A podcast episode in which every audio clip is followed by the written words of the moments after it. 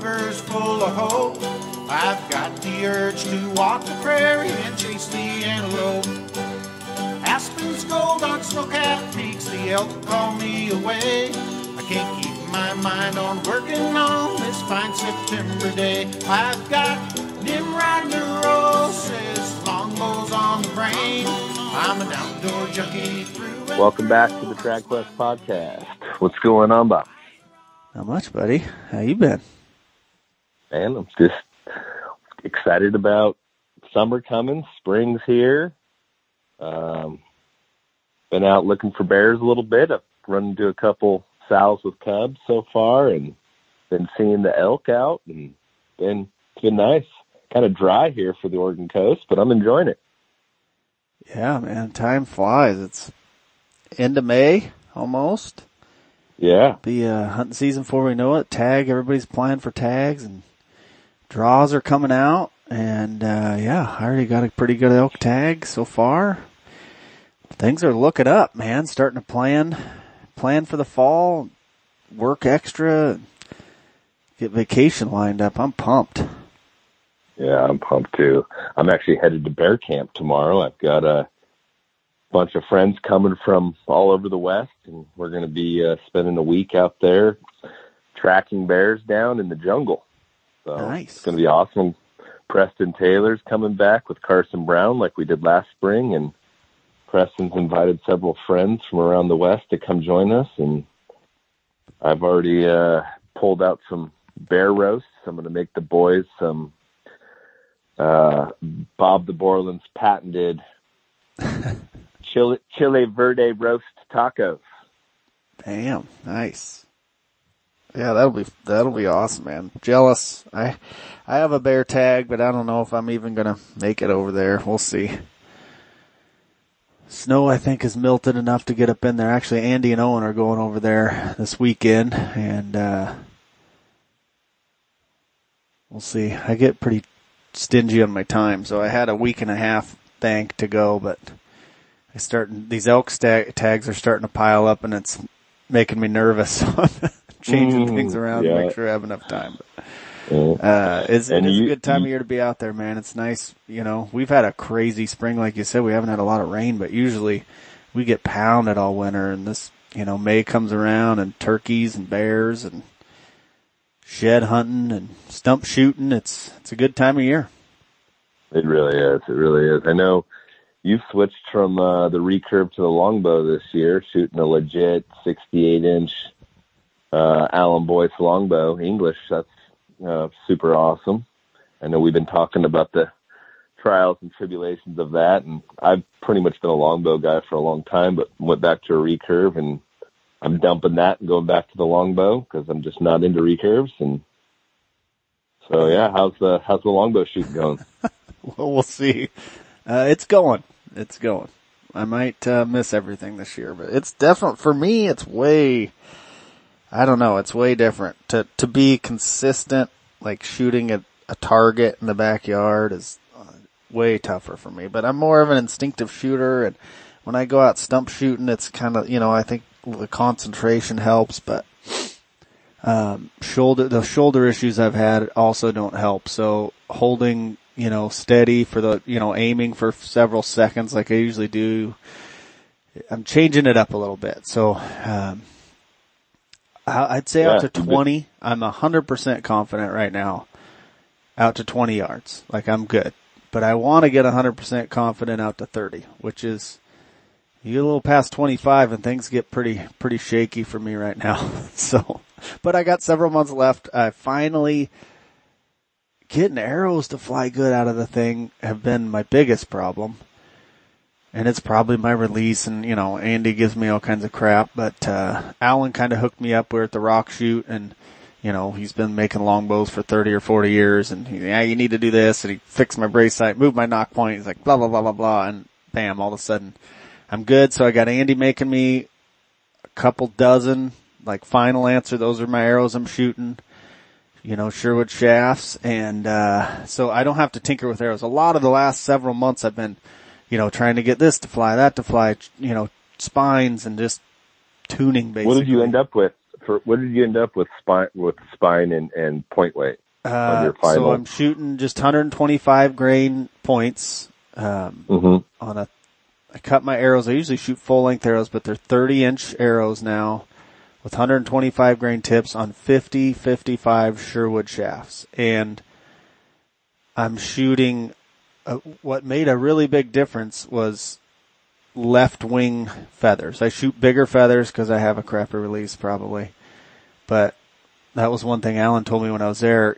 You know, those guys like to fletch them up right wing, I think, because it's easier in their jig or something. I don't know, but but that was the first thing Alan asked me, and and uh, he said, "Well, you need to get left wing because the way they hit the shelf or something." So so that's what we did, and it worked. I went out down to Andy's week and a half ago, and we we made up some left wing ones, and it did make a difference. I mean, they're, they're flying good. I mean, I shouldn't say that my arrows weren't flying good, but I just I'm used to Perfect, perfection, yeah. but pretty close. I can see when it, when Yeah. anything wiggles or wobbles, it I don't like it. So I think Hmm, I finally yeah. got them dialed. We lose so sleep I over don't it, have right? To play Like- around anymore. So now I can concentrate on just you know getting her zeroed in.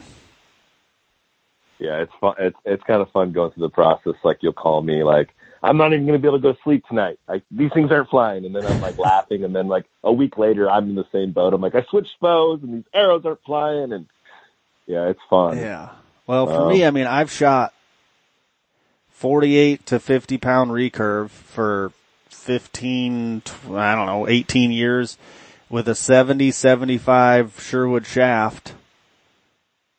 You know, that's just what I've shot with a 125 grain tip. I did switch up the tips, um, a little bit. That Wolfer like to shoot a little heavier tip, but I haven't, basically I haven't changed my arrows in a long time. And part of that is just because of my shoulders. So, um, yeah, it's it's been the process for me for sure, but but it's uh, Yeah. yeah. new challenge, I guess. What I think the theory is in the left wing feather, which I shoot as well, is that it's spinning away from for a right hand shooter. It's spinning away from the the shelf and can give you a it's a smidge more clearance. I think that's the the idea there, and I think a lot of guys run the right clamp on their jigs just to you know it's, it's a pain to reset to go from left to right. So kind of for whatever reason, the industry standard seems to be a right clamp, but yeah, I'm in the left left wing Yeah, I mean, a lot well. of guys say it don't matter. I don't know. I'm not a Yeah. techie guy. I'm sure uh, uh, the trad lab guy will be like, "You, these guys are idiots" or something, and probably. right. But for me, shooting those D longbows, it just I don't know. Alan told me to do that, and it sure does seem to work better for me. So hopefully, it uh, sinks into a monster 380 bull elk this fall, and I'll be happy. Yes. And you built a uh, built yourself a quiver, kind of the Marv Clyncke style, off of uh, Asbell quiver, which looks super awesome. I can't wait to see it in person. Yeah, it's uh I don't know if it looks super awesome, but I cobbled something together. Marv sent us his little drawing, which which is great. But I already had I had an old Fred Asbell quiver I found in my stash of old relics and it has a couple adjustable mounts that go on your bow along the rail. So I just anyway, put those together, played around with it, bent some stuff and I had an old uh I also had an old like uh I don't remember who made them, but it goes on your belt to like hook your compound on, or I guess recurve. You just can hang it at your belt if you're Mhm. looking at your binoculars or something. I think it's Spider, it might be, or at least I had one that was made by Spider. But yeah, And uh, so anyway, I, I drilled some holes and and kind of played around with that for a while, but it's nice. It it is like shooting a D longbow with a quiver on it. I mean, I don't know. It just I'm trying to. The reason I switched to the longbow is just purely for the quiet factor. You know, I mean, Mhm. I know that we can get our recurves pretty darn quiet, but I've had a lot of issues with animals jumping the string over the years. And I, you know, I've, I've tried a lot of things and tried, uh, you know, quiet my last bow up as much as I could. And I still have those issues. And, and so anyway, I'm just trying this. We'll see if it works. I, I wanted to try those trad vanes and I did try a lot of them, but with my sub subpar release and trying to shoot them off the longbow. They just it just didn't work. They kicking like crazy here and there. So But I mean, I got them fly decent. I'll probably have a few in my quiver, but the factory five inchers that uh, I get from Andy, I don't know what brand they are, but they're pretty darn quiet. We put them on there the other day, and they're pretty low profile, and so I'm doing the best I can here. So that's that's where I'm at. Hopefully, uh, hopefully I don't miss everything this year. well, at least at least you're committed. I'm uh I'm I'm jumping back and forth between two bows and and uh I won't lie. Um I've got an eye open when we go to Montana. I might just sell my recurve and pick up a different longbow. So I'm a hot mess, Phil. Um, I, I love the D longbows as slow as they are, just because of how quiet they are. I just, I that's what I shot for several years, and I went uh, to this recurve and just that. I like a nice firm the bow to drop to feel firm all the way back to the very back. I don't really like that uh the way those hooks open up and it gets soft back there. I, I don't know. I'm I'm I'm an idiot, but I just I, I prefer the longbow. So um got to work that out, but I like you said I don't like the quiver hook to it. That's always been my big it's such a hard thing to work around. I'm trying to try everything under the sun, but I haven't tried the Marv Clyncke style quiver yet and uh, I'm going to, you know, play with yours in Montana and then commit to something like that if I like it. I'm hoping, I'm hoping that's the answer. Yeah. It, you know, I know we've talked about this, but the only, you know, when you're hunting the jungle and the brush, I don't know. I think you're going to be more of the safari tough, probably going to be your answer. I don't hunt in the brush as much as you, so. I, I don't I like, like hunting in the brush. What's that? I don't like hunting in the brush. That's not my main goal. uh, I like to go east as often as possible, but yeah, um, I think uh, I'm going to get it worked out. I was shooting last night, and I was shooting my hybrid uh, reflex deflex longbow, my Alan Boyce uh, Chief. That's a great shooting bow, and I shoot it decent, and I can and, and it rides the quiver nice. But man, I like shooting my Toelke Super D, and I want to try one of Alan's Englishes, and I really want to try one of Dick Robertson's uh, is it the primal stick? I don't know what what his Debo is, but um, yeah, I'm, I'm I've still yeah, got a. I, had what's the Alan? I had the, or I have the Cla- classic, classic, which is the string follow, which I love. It shoots really good, but uh, he wanted me to try that English, and I, and I do. I, I don't. I don't really. I'm not a good enough shot to really notice a difference, or but it it's three pounds heavier, three or four pounds heavier, and it does shoot a little faster. The, the, what I did notice was I was, you know, when I get out past 20, you know, 20, in that 20 to 30 range at the 3D course, I was shooting low a lot just cause, you know, I'm just used to a faster bow and, and I don't notice it near as much with that English now. So that, that makes me, you know, stick with that one. So they're both sweet bows and yeah, Alan's been doing it forever. He's such a such a good dude. I know it sounds lame, but like my recurve is so fast, man, and it sinks the freaking arrows so deep into the targets.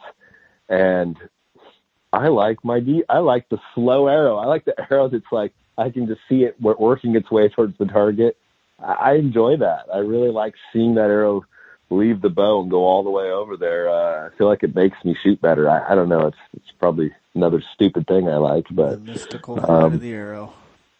Yeah, I, I enjoy that slower arrow. Um, so yeah, it's going to be fun. Uh, going, we're headed to Western States here at the end of the month, um, which is almost here in Montana, yeah. low, yeah. low hot springs and we're going to get to run into a lot of cool, like a lot of people we've interviewed. We're going to get to uh, some of them we've ran into before, but I, I'm really looking forward to catching up and meeting a lot of these guys for the first time. I mean, shoot, this is my first time going to Montana. Yeah, it should be awesome, man. We'll uh, we'll have a few hats and maybe some shirts, and we'll probably set up in there with Andy. I'm gonna have a little, maybe we'll have a little table or something and have you guys swing by and say hi and be fun, man. I'm looking forward to it. I'm, I rented a, I don't know, part of the hotel or something was going to haul my trailer up there, but it's 20 years old and falling apart. So I thought, well, taking the wife and the kid and saw they had some openings, so we switched it up, and I'm looking forward to it. I'm gonna I'm going with my best friend Nick, and hadn't got to spend any time with him for a while, so I'm looking forward to the trip over there. I've never even been to Idaho, so I'm gonna get to see some the West. Uh, I'm a West Coast guy. County. I know. I've well, yeah. I live on the coast. You know, um, I, I was born in Southern California, and I've spent a lot of time in California and Oregon and Washington, but just never. I've been to the East Coast and the the South Southern part of the U.S., but I've just never been to any of these Western states. So I'm really excited about seeing Idaho and Montana and and another really traditional archery rich uh, state, Montana, and all the all the dudes that live there. So yeah, it's gonna be awesome. Yep, yep. Well, we better get on to this So- episode because it's kind of a long one too. Yeah. So Yeah. So speaking of Southern California, um, I lined up uh, David DeVille. Um, we were actually uh, uh, recommend. Dave was recommended to us by who did we have on recently? Steve Hohensee, right? that's right. It was Steve Hohensee. Yep, Steve Hohensee had recommended uh, him to us, and I actually found him on Instagram. He's got a couple pictures there. He's not real active, and I reached out to him, and we talked a little bit, and and I told Bob, I'm like, man, I got this guy. He's really, really intense, and he's a great storyteller, and and he's from Los Angeles, and I could tell your excitement. You were like, okay, Los Angeles. uh, where, where's he hunting? And I'm like, he hunts in Los Angeles, and you're like, okay, let's do it. Um, I, I think we were both presently surprised um, on uh, David's approach to hunting uh, just outside of the city and his success. And man, what a storyteller! And and I, I think this is a really raw, one of the most rawest podcasts we put out. Uh, it's just, man, I, I it it was awesome. Like one of those podcasts where you record it and for the next three, four, five hours, I'm almost like on a high. It's like how exciting it was. Yeah, Yeah. he is. He just, you know, he loves bow hunting, and you can tell so much through his stories and how he got into it. It's just so awesome, man. That's why we do it, and uh so it's super, super great to have him on. And like I said, I was surprised. I, you know, I not. I don't have anything against anybody, but when you hear California, you're like, yeah, yeah, yeah. But man, I just absolutely love this guy. And you guys that are on Trad Gang or whatever, the King be, was that what, what he is on there? Yep. So you probably know Mhm. a lot. He's hunted a ton of pigs down there and, and black-tailed deer and some giant bear. I mean, he killed a Boone and Crockett plus bear last year. I mean, just Yeah. incredible. And the stories are, oh, I love it. I loved it, man. It was so good. We haven't done one of these in a while and you know, I'm not real motivated to do them all the time. So it was good to have, have him on. It was a good, good timing for me. Got me pumped up again. So yeah, man, I am super jacked, and and you know, California is kind of a uh, it's it's weird to call it a hidden gem, but they they ha- they're a sportsman state. I mean, they have a, a a liberal deer season with two tags per person over the counter, and they've got uh, some of the most giant hogs in the country, and they I think they've got the heaviest uh, black bear population in the lower 48. Um, so I mean, there's opportunities in the in the Golden State for sure, and um, I've hunted down there before, and and uh, you better bet I'm, it's going to become a regular thing for me. Um, I have family down there and friends, and so yeah, um, I'm really excited to put this podcast out, and um, actually um, lining up some more California guys. Uh, California's uh, uh, actually has a pretty pretty good scene of traditional bow hunters down there, so I really hope you guys. Uh, enjoy it and uh, thanks again for the all the support you guys uh, have given us and I, I know we're not super consistent but we we do the best we can and and uh, I hope you guys enjoy it. Welcome to the show today. Um, today we have David DeVille from Southern California. Uh, David, uh, I remember David from Trad Gang back uh, back in the day when I was lurking on there all the time. Um, I believe you went as King Woodby. Is that right? Yeah, that's correct. That is correct. That's a that's a nickname one of my best buddies gave me back in I think that was 78, 79. We were we were hunting the island. And um back then um the island they would put together hunts and there'd be like 30, 40 guys on a hunt. And there was a mountain of gear.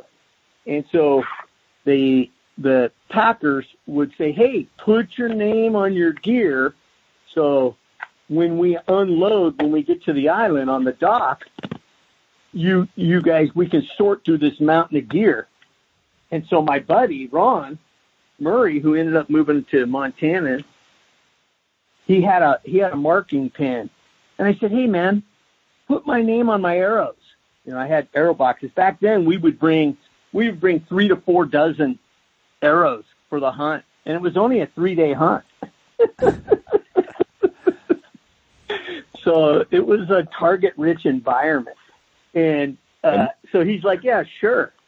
So we're we're we're we're there, and the guys, the guide, because they're they're pulling out all this gear, and then they'll call your name, so everybody's not a big cluster of of guys trying to get their gear and they call your name and you, you come and you grab your arrow box or whatever.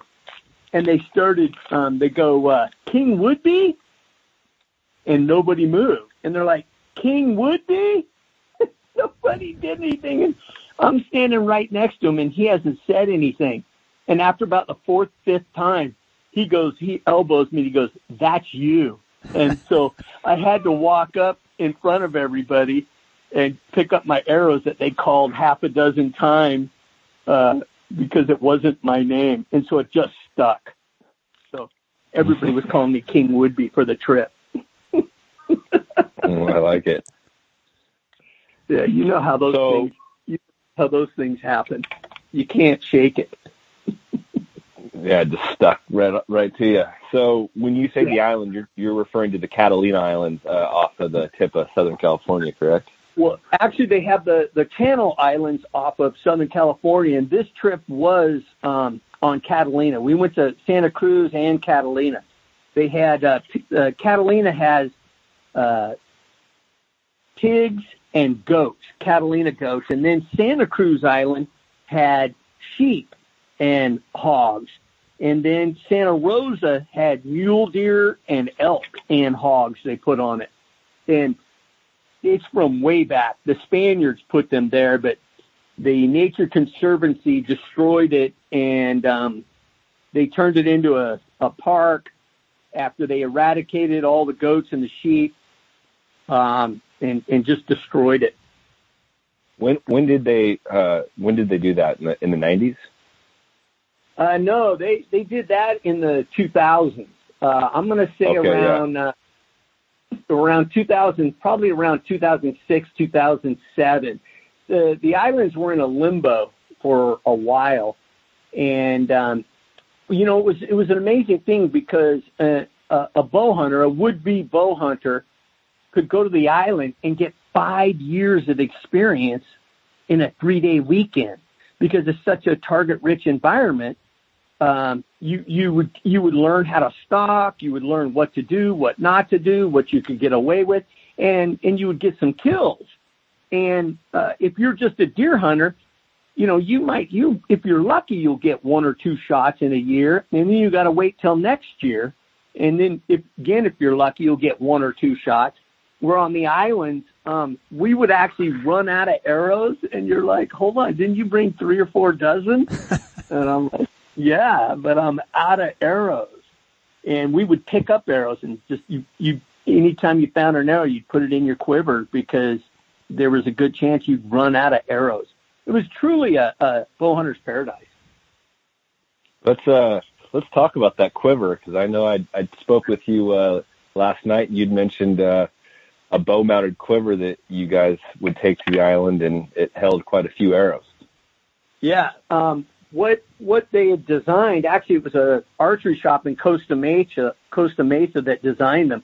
And it was a regular eight arrow quiver but they they built an extension on it to where it was a double stack. So you'd have 16 arrows. and um, what's crazy is you'd see a guy come back in the evening and he he left with a double stack and he came in and he, he's out of arrows. And you're like what?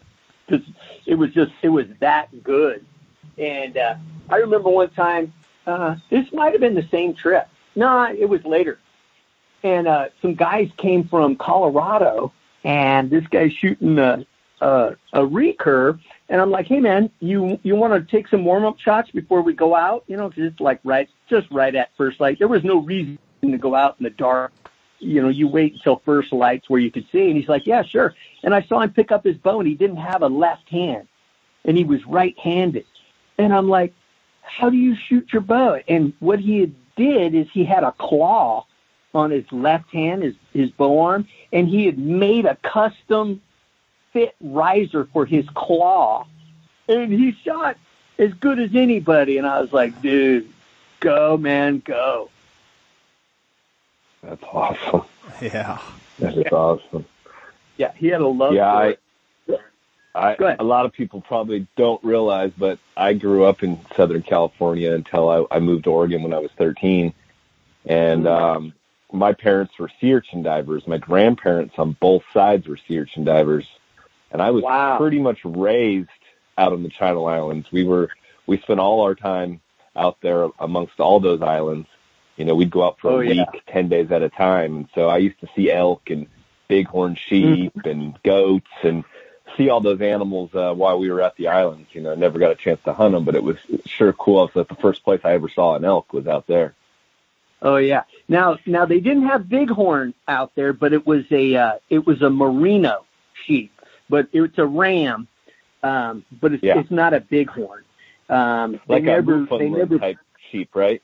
Yeah, correct. They they call yeah. them merino mm-hmm. uh, merino rams.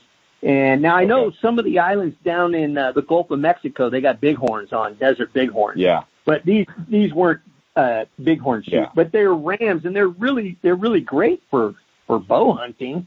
Um, just a again, I, I learned early on, and I, I talked with some guys. I'm like, how, how are you guys hunting the islands all the time? And everybody I talked to that would hunt there all the time, they're like, oh, I'm self-employed.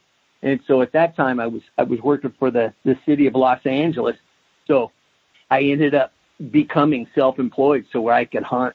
And and what a what a great decision that was um, to become self-employed. But back then too, I I worked at night, and so I would I would hunt every day. I'd go into the field every day, season or not. I was either scouting or hunting, and and a lot of things that people don't realize. California has one of the longest seasons.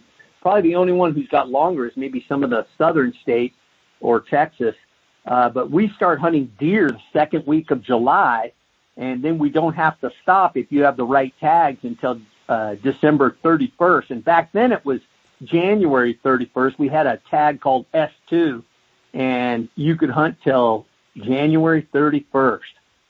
And so it's kind of a unique thing that we have here. And then the hog, the hog population has done nothing but continue to increase over the decades, where we've we've gone through an extremely severe drought over the last 10 years, and our numbers are down, but they're just now starting to creep back up. Um, I think we lost, my opinion, I think in Southern California we lost two two thirds of our deer and two thirds of our hogs. Uh, it was it, because it's an extremely severe drought down here. Yikes! Wow. Yeah, most so, people don't think of Southern California as a bow hunting destination spot. Um, lo- yeah, definitely would love to hear more about about that. And and we, what time frame are we talking to at this point? Are we uh, are we in the 80s or? For for which re- regarding your question? For for for for when you went to self-employed and started uh, oh, uh, yeah, spinning all was, day. That was um, actually I worked I worked with the city until um, until two uh, till eighty eight. Yeah, yeah, nineteen eighty eight I uh, I left the city and became self-employed, and so between 78 and 88, uh, I worked at night and so for that decade, I just because it was it was my wife and I. Um, well, actually, that was before I got married. She was my girlfriend. Um, so I just I was able to hunt a lot, and what I didn't know, I just I just had a hunger for it, um, guys. I just I just wanted to be in the field. It's and actually, if we even go back to my, you know, elementary school, junior high. Uh, I live right next to the Verdugo Mountains, Verdugo Hills, which is right smack dab in LA. Um, if you Google it, Verdugo Hills, you'll see that. I mean, it's it's surrounded by freeways, but it was an oasis for a young kid who loved the mountains. So we built forts and we were up there all the time. Well, we started making bows and BB guns and wrist rockets and stuff, and we were we were terror on the on the small game in the hills, and um, so it's it saved my life as far as not getting into gangs because I am in Southern California, Los Angeles, the greater Los Angeles area, and there's drugs, there's alcohol, there's there's there's everything a large city has. And the mountains saved my life from that because that's where I wanted to go. So my friends and I, we would go up and build forts and, and just terrorize the mountains and, uh, hike and see game. I mean, I watched, I watched packs of coyotes because I'm up on the mountain go infiltrate the city and co- lure dogs up and then attack them and shred them, pull them apart. Yeah. We're like, whoa! Um, kind of things that people don't think are there. Um, and then in '88, um, I became self-employed, self-employed, and, and it didn't change. I I kept staying in the field as often as I could. did you have a um, you know some guys will come and go from hunting? Did you did you stay uh, bow hunting all all throughout, or did, was there a time that you took a break from it, or? Never, not once not even not even slowed down. um, yeah, it's it's been it's been from well, it's kind of weird because um, when I when I turned 18, I, I ended up getting my own my own place, and so all my friends would come over to to my house uh, because you know I had a I had a place that that we could hang out, and of course we were we were chasing girls at that time too. That be, between my youth and turning 18, there was girls in there. But when I turned 18, a friend of mine was came over to my house and he's like, "Hey, man, have you seen the bows and arrows?" I'm like, um, "Yeah, man. I used to shoot bows all the time." And he goes, "They got they got wheels on them now." And I'm like, "No way." And he's like, "Yeah, yeah. I just stopped at Shawnee's and they got the bow and arrows got wheels on them." And I'm like, "No way." Well, the next day I stopped in there because it was on my way home, right on Foothill Boulevard. And I went in there. I go, hey, you guys got the the new bows with the wheels? And the guy's like, yeah. And I, I couldn't believe it. And I said, well, you, and I looked at the walls. I go, and I saw some pictures. And I go, were were were those killed with with bow and arrow? And he goes, everything in here was killed with bow and arrow. I'm like, no way. They had a moose mount. They had bear, they had caribou, they had some mule deer. And on the on the wall they had a picture of this dude, probably from the fifties, and he's got a, a big muley and he's in the Nevada desert and he's got he's got dark glasses on like James Dean. And I'm like, that dude is so cool. I go, give me everything. I, so I got the, I got, and it was a Jennings Lightning, which was a turd. I mean, it was just a turd. And so I, I got the glove, I got the arm guard, I got a dozen arrows, and I'm like, I'm like, what do what do I hunt with? Do I hunt with these? You know, field points because I I didn't know anything. And they're like, no, you need broadheads. So I bought a half dozen uh, wasp cam locks, and I'm like, dig it, I'm ready to go. and so um, I just started shooting bows and arrows. Now I did have uh, uh because again, all the guys came over to my house so I had a couple buddies that I'm like, dude, look at this, man. I got this bow and arrow, and look, I'm gonna hunt.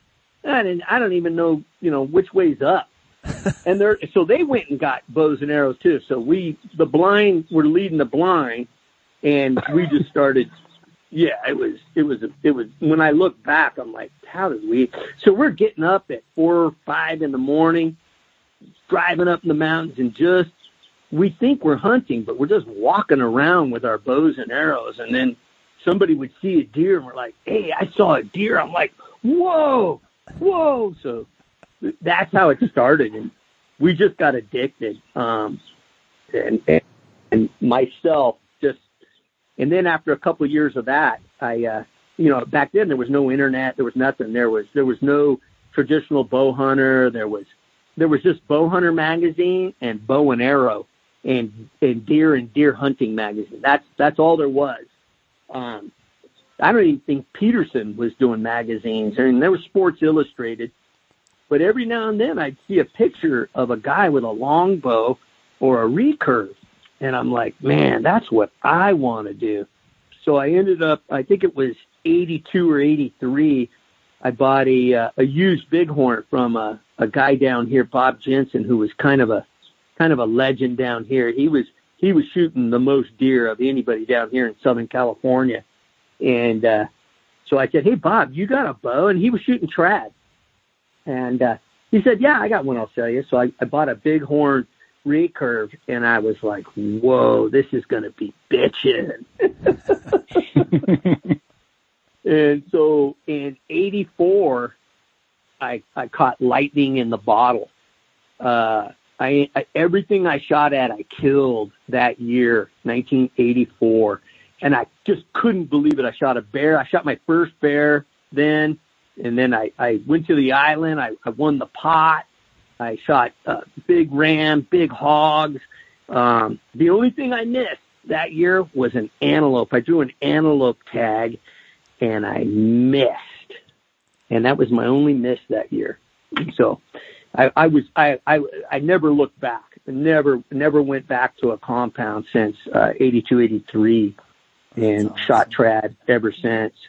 It's uh, it's so cool to, it's so cool huh? to hear like you know, growing up in LA, it just, it just seems yeah. crazy to me that, you know, you didn't have a mentor or somebody right. that was like pushing you. You just, you know, from playing in the woods as a little kid and then stopping by the archery shop and you're just, it's, it's weird how some people are just obsessed with it like us. Yeah. And then some people yeah. kind of take it or leave it, especially, you know, taking the further step to the recurve, you know, cause I was always the same way. I grew up, you know, I shot recurves, longbows, whatever, went, you know, compound when I was 12 and hunted, but I always, I would see that picture, you know, whatever it was of the guy with the bighorn sheep and a, you know, mm. Paul Schafer whatever. It's like, man, that is what I want to do. That's bitching. Like, let's do that, you know, and so that was always my, my drive. So just cool to hear that. Yeah.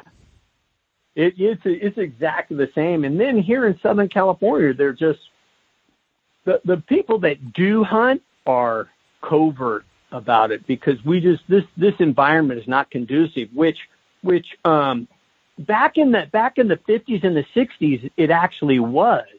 Mm-hmm. Um, hunting had some glamour with it, and that's that's when Howard Hill was down here and movie star, and he got a bunch of guys into into bow hunting. Um, Captain Kirk, um, what's his name, Jim Conrad. Uh, he he went to the island and he bow hunted and did some did some stuff promoted. But as we as we got into the 70s, it it got lost mm-hmm. and it became really taboo of of being a hunter. You know, the the animal rights activists were fully engaged and they were demonizing anybody that hunted or or wore fur. This was like the epicenter because of Hollywood. Yeah. And so nobody nobody really shared that they hunted. Um and and I just just out of pure desire just kept beating my head against the wall. And and then and then of course I gotta tell I gotta tell you about my first buck. You're not gonna believe this. so it's it's July. It's like 107 degrees and I am green as fluorescent green. I've, I've not killed a buck, nothing. And so I'm out bow hunting. It's hot. And back then, um, we did, I didn't even, I, I went to the army surplus and that's the only place you could get camouflage. So I thought, okay, I gotta, I gotta camo up so they don't see me, which I didn't know at the time that, you know, and so, uh, I, I had bought a canteen and I had a canteen on my side and all that thing did was slish, splish, splash and, and slosh around. And I'm like, this, this canteen is too, you know, it's one of those aluminum army canteens. And as soon as you take a drink out of it, it's just, so, so I ditched that and I, and I got a Bota bag, you know, which he, the, the dudes in the Alps that carry the wine in. Yeah. And so I, I would carry a little, a little day pack and a, and a and a Bota bag. That's that's a, that's what we did. So it was quiet. And make a long story short, I I find a buck in a burn, and it, there's there's a little bit of uh, sticks in the way, but I'm like, ah, oh, I can hit him. And sure enough, man, my arrow goes click clack, zing zang boom, and it hits him just just above his penis and I'm like, I got him because I didn't know. And I'm like, I saw the arrow hit and, and then he ran off and I'm like, and then I, I went over, I didn't wait because I didn't know to wait. Yeah, but I went straight over to the arrow and I'm like, oh, it, I got him because it's covered, you know, but it's mostly in green stink and, and some blood. And I hit him with that, that, uh, Cam-Lock four and I'm like, dig it. So what do I do? I leave my pack, I leave my bow and everything, and I start following this deer because I'm like, I I shot him. He's he's gonna die, right?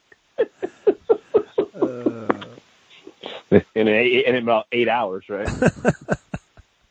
so I start following this deer that ends up getting two football fields because I got an entrance and an exit. So he's got one on the right, one on the left, and they're about the size of a football of his intestines coming out. And because I'm ignorant and I don't know what I'm doing, I keep following and, and I'm pushing him, but I, I didn't know better. And so he's, he's actually leaving signs because he's leaving stringers along the way and, and pieces of fat and stuff. And I just kept following him all day because I, I couldn't lose him because he was leaving too much sign and I and I'm as ignorant as a post and I but I have signs so I'm like, okay, you gotta keep following him because this is your deer, you know. You gotta you gotta do this and I'm like, man, this is hard. Now I believe the only reason I got him is because I had water and he didn't and I kept pushing him out of ignorance. But I was drinking out of my Bota bag, and I never let him settle. And I just kept pushing him, kept pushing him, kept pushing him, and then finally he bedded down, and I I see him, and I have a buck knife on me, and I have my Bota bag. I have no bow, and I walk up to him. I'm like, oh, I'm just gonna walk up to him and slit his throat. and as I get close to him, he jumps up and charges me and tries to gore me. Oh. And we, we literally are having a hand to hand. And I got him by his rack and he's trying to back me up. He is backing me up. He's pushing me backwards and I'm, and I'm getting close to this oak tree. And I'm like, man, you've got to get him off his feet. So I, I kind of do a bulldog move, you know, like the, like the steer wrestlers. And I flip him off his feet and his, his feet are just flailing. His hooves are just going like a chainsaw. He's just, he's just trying to get me. And I, and I like get my knee on him and I'm so stupid that I, I get my buck knife out and I, I stab him in the neck, but I don't know where the juggler is and I go the wrong way. oh.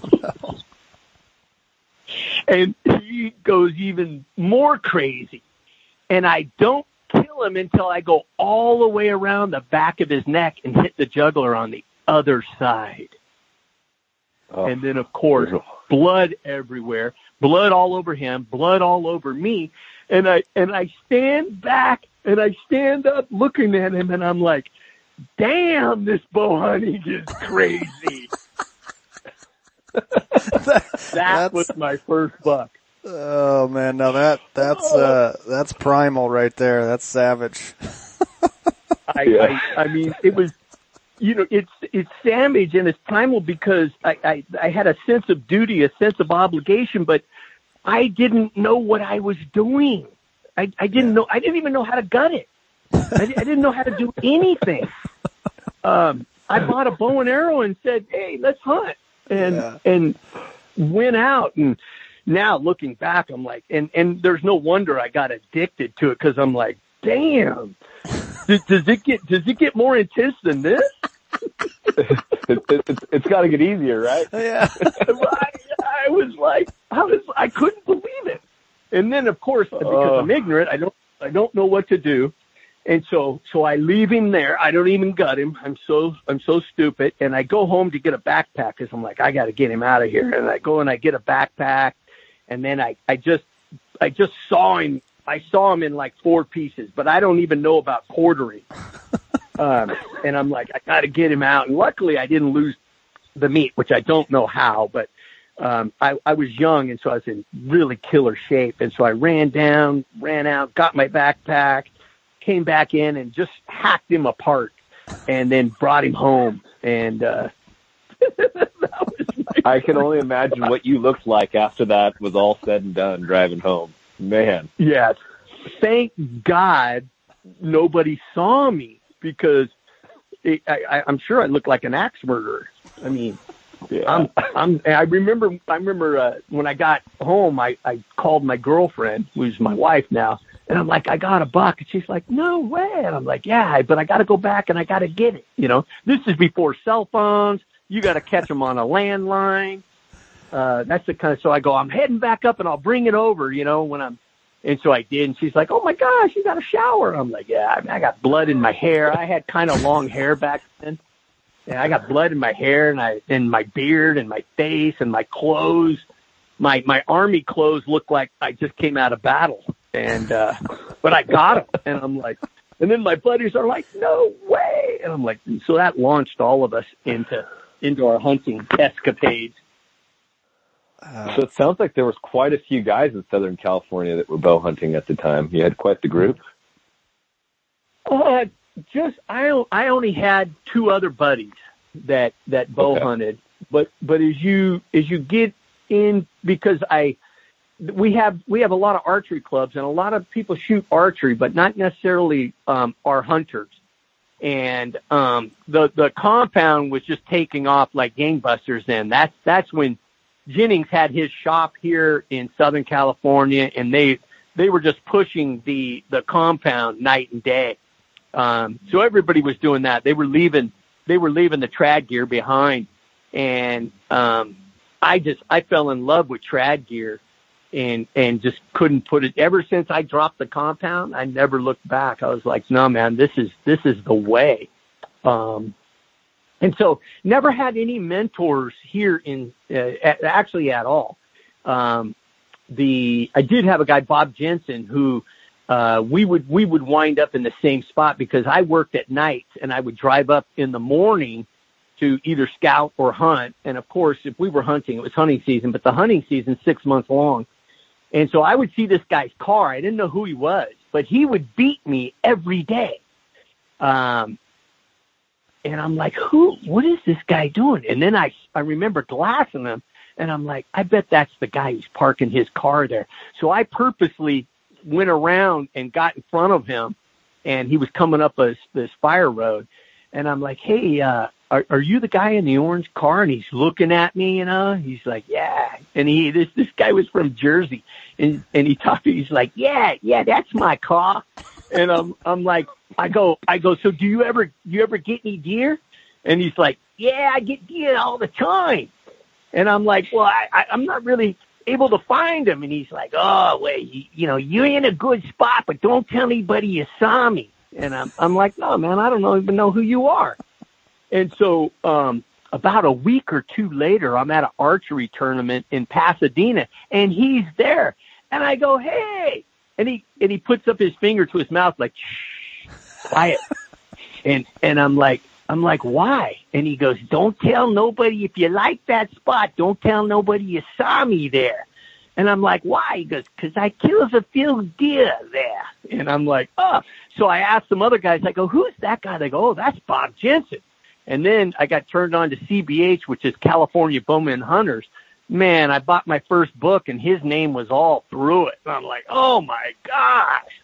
And so we ended up uh, getting a good friendship. We never hunted together, um, but we would converse at shoots and stuff because I ended up finding where he was hunting and um, pulled out some really nice deer out of there also.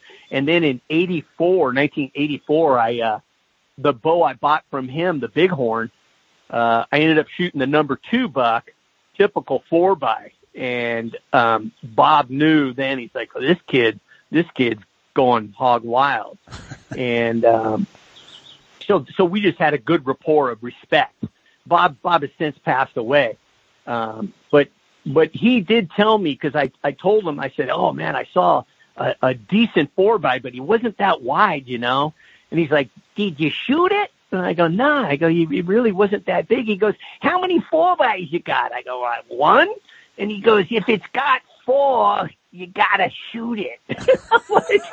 I'm like, cause our deer, we, down here in Southern California, it's a subspecies deer. They call them Pacific hybrids and they pretty much go from the Mexican border up to, um, Monterey, but only on the coastline. Uh, the five freeway is the cutoff. And so they call them Pacific hybrids and they're, they're basically a fork and horn. Um, very few three bys, very few four bys, very few non-typicals. Um, and so, uh, I passed up this four by and he's like, don't ever pass up a four by. And so I did. I started killing all the, every four by I ever came across. I, I made what, sure I'd try and kill that one. That's an offshoot of a blacktail deer? Yeah, I would say I would say it is more of a subspecies of a blacktail than it is a subspecies of a mule deer. But within the within the zone, because it's rather large. I mean, it's it's probably 400 miles long, three to 400 miles long. In there, there's different pockets of uh, types. So we will in our zone we'll have um, rope type muley tails with a black tip, and we'll have mm-hmm. full bushy blacktail tails. Mm-hmm. And um, depending on where you're at, we'll have a more of a mule deer, a lighter horn, maybe a little bit wider spread, maybe a little bit thinner. And then we'll have um, these. I call them bulldogs because they're they're, they're like pit bulls. They're stocky, stubby, but they'll have really thick horns. Uh, they they carry a lot of mass, and um, those are our those are our more uh, blacktail type deer that we have. And depending on where you're at within within the boundary, um, but there's there's nothing like the biggest the biggest deer um, out of this zone typical is 155, which is which is exceptional. Uh, and then I killed a non-typical that uh, scores. Um, uh, what does that thing score? I don't even know.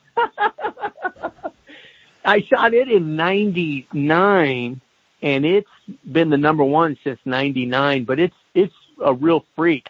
He's a, he's a five by three by three. He's got two main beams on, on one side, but, um, I think he scored 155 too, if I recall. I, I actually, that's bad on me. I should know that. Dang. And so you're hunting and living in the greater Los Angeles area. I mean, this area is growing, right? Like it's this city's growing out of control. I could only imagine, and you're continuing to uh, uh, bow hunt as all, I mean, it just seems like a a crazy place to be growing up and or you know coming up and, and hunting.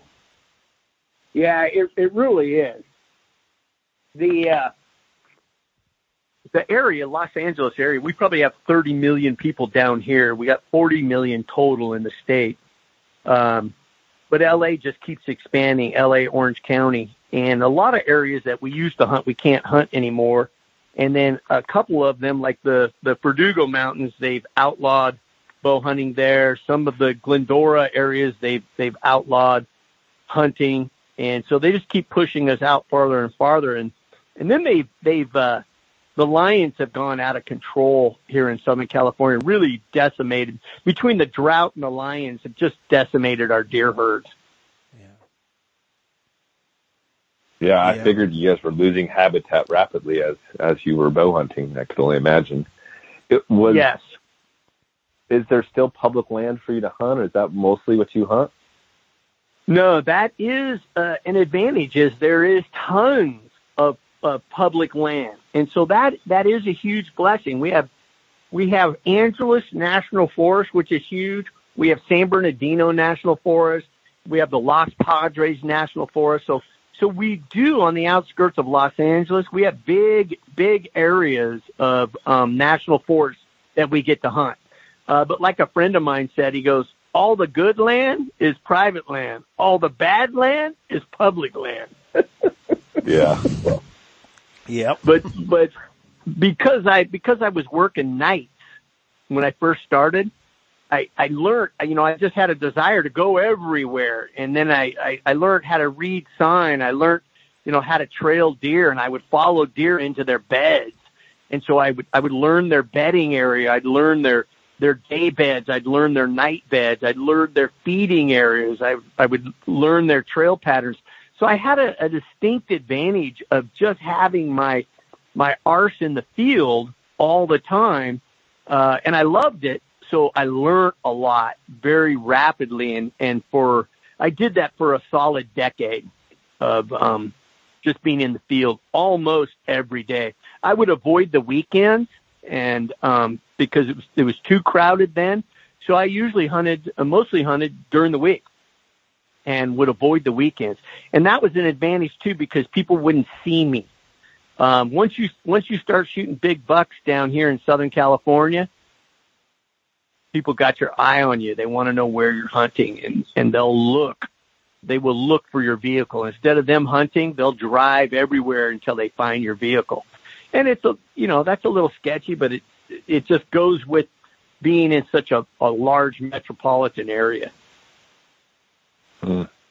Wow. Yeah, so, so, David, when you you brought up something earlier, and I didn't want to interrupt, but when you switched to trad, was it your first season? You said you you found lightning in a bottle or something um, when you didn't miss. Um, can you kind of go over that and and how you, you know, started your practice, how you, how the switch went for you and, you know, yeah. practicing. I, and... Yeah, I switched in 82, 83. So it was 84 that I, that I had lightning in the bottle. So no, it did not happen that way. Uh, my first year, I missed everything and I was so upset at myself because, um, here in Southern California, it's, it's 99% for me. Spot and stock are still hunting. I, I abhorred tree stands and just refused to do it. Um, and so everything was on the ground. And you put a stock on a buck, whether he's in his bed or he's, he's up feeding, and you get within bow range, only to farm the shot. Ah, it was killing me. And so I, I, I was, I had a really, really big buck and I just sailed it over his back. And and you guys just don't know how hard it is hunting down here. It's it's hot, steep, and brushy, and it says that in fishing game red. It says that zone D11 is hot, steep, and brushy, and so it's it's just not conducive to anything. But if you're willing to pay the price, you're willing to be diligent, you're you're willing to continue to push, it, it can be done. And so I kept missing, and I said, dude, you you got to stop this. This is this is too hard. And so I I committed to becoming a good shot, and that changed that changed my career for sure because uh, I I I would shoot more tournaments. I would I would be disciplined in in my shot process, and and it became a, an excellent, definitely an above average shot with trad gear. I've won state broadheads and a plethora of tournaments um, multiple times. I, I won the IBO here a couple of years. Um, they don't they don't have it here anymore. Um, but I, I set out deliberately to become a good uh, and above average uh, traditional shot, and that paid huge dividends because, um, like I have people people are like, "What? You can't shoot trad that far." I, I I have not a lot, but um, I have several animals that I've killed at the 50 yard mark on my first arrow because that was my point on, and I knew if if I because I could I could keep all my arrows definitely in a pie plate at 50 yards, if not you know with half of them in the spot. And so um, my first my first 50 yarder was on the island with a with a 70 pound longbow, and there happened to be a a barbed wire fence because the island used to be ranch with cattle, and this hog came out and he's about 50 yards on the edge, and I knew the edge of some brush, um, fennel like, actually, and so I knew I couldn't climb over this chain, uh, not chain link, this barbed wire fence because it would go. So I said, man, that thing, I think that thing's 50 yards. I go, shoot him in the heart. And sure as, whoo, I shot him right in the heart at 50 with a 70 pound longbow. And I went, dang. and yeah, I was, I was blown away. And I was like, you know what? That, and so I did that on a couple of bucks and, and then I just did it again on another hog. So really only four animals at the 50 yard mark. Everything else is underneath that. If, if, if you took all my kills, I would say 90% of them are under 30 yards. And I would say of that 90, 75% are under 20 yards on the ground. Um, and, and, and I'd say probably 30% are under 15, 12 yards. That that seems to be my real wheelhouse. Uh, when I get close, if I can get close like that, they're pretty much dead. But I've missed. I've missed. I remember uh, in Northern California, I was on a backpacking trip, and uh, me and my buddies, and we heard this bear tearing apart this log, and so we set up for him because he was coming down our way. And then I picked him up at about the 300 yard mark. I could see him coming down to us this bear walks right to me and I missed him at 10 yards.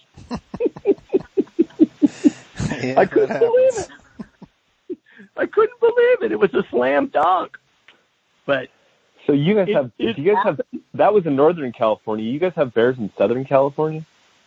Yeah, we have we have bears in Southern. We actually have a very good bear population. Uh, I just ended up last year. I shot a Boone and Crockett bear right here in Southern Cal. He's uh, 21 wow. and 2. Wow, that's a giant. Yeah. Yeah, he's a beast. His teeth are all broken up. And uh, Did you, he had about could you tell us that story? Well, that's that's a story and a half. So this I I the name of the spot, you're not nobody's going to believe this. And so I named the spot Are you kidding me? Because it's it's it's just a bear mecca. It is mecca of bear. I have I have food source and I have water source. And so um, I've I've known this spot for about five six years, and um, my son and his friend shot shot decent bears out of there. But I, I was holding out. I had I had lots of bears that I could kill, but I, I just didn't because I, I knew the area was holding big big boars, and so um, I started hunting it and um, the second bear, now I did set up a tree stand on water, and it's not my first love by a long shot. Um, but in certain situations, you're like, you got to do it. I mean, that's that's the only way. Um, and so, the second bear that came in was a was a decent bear. He, he actually he actually was a, a really nice bear. Then I got my gardener coming by. I'm going to go in the house. Hold on. Could you guys hear the gardener? No, no. I, I couldn't. Oh, okay. Then that's good. I actually just went in the house because he's, he's, he's mowing the lawn. And so, um, the second bear that came in, I'm like, man, that, that was a nice bear, but I passed him.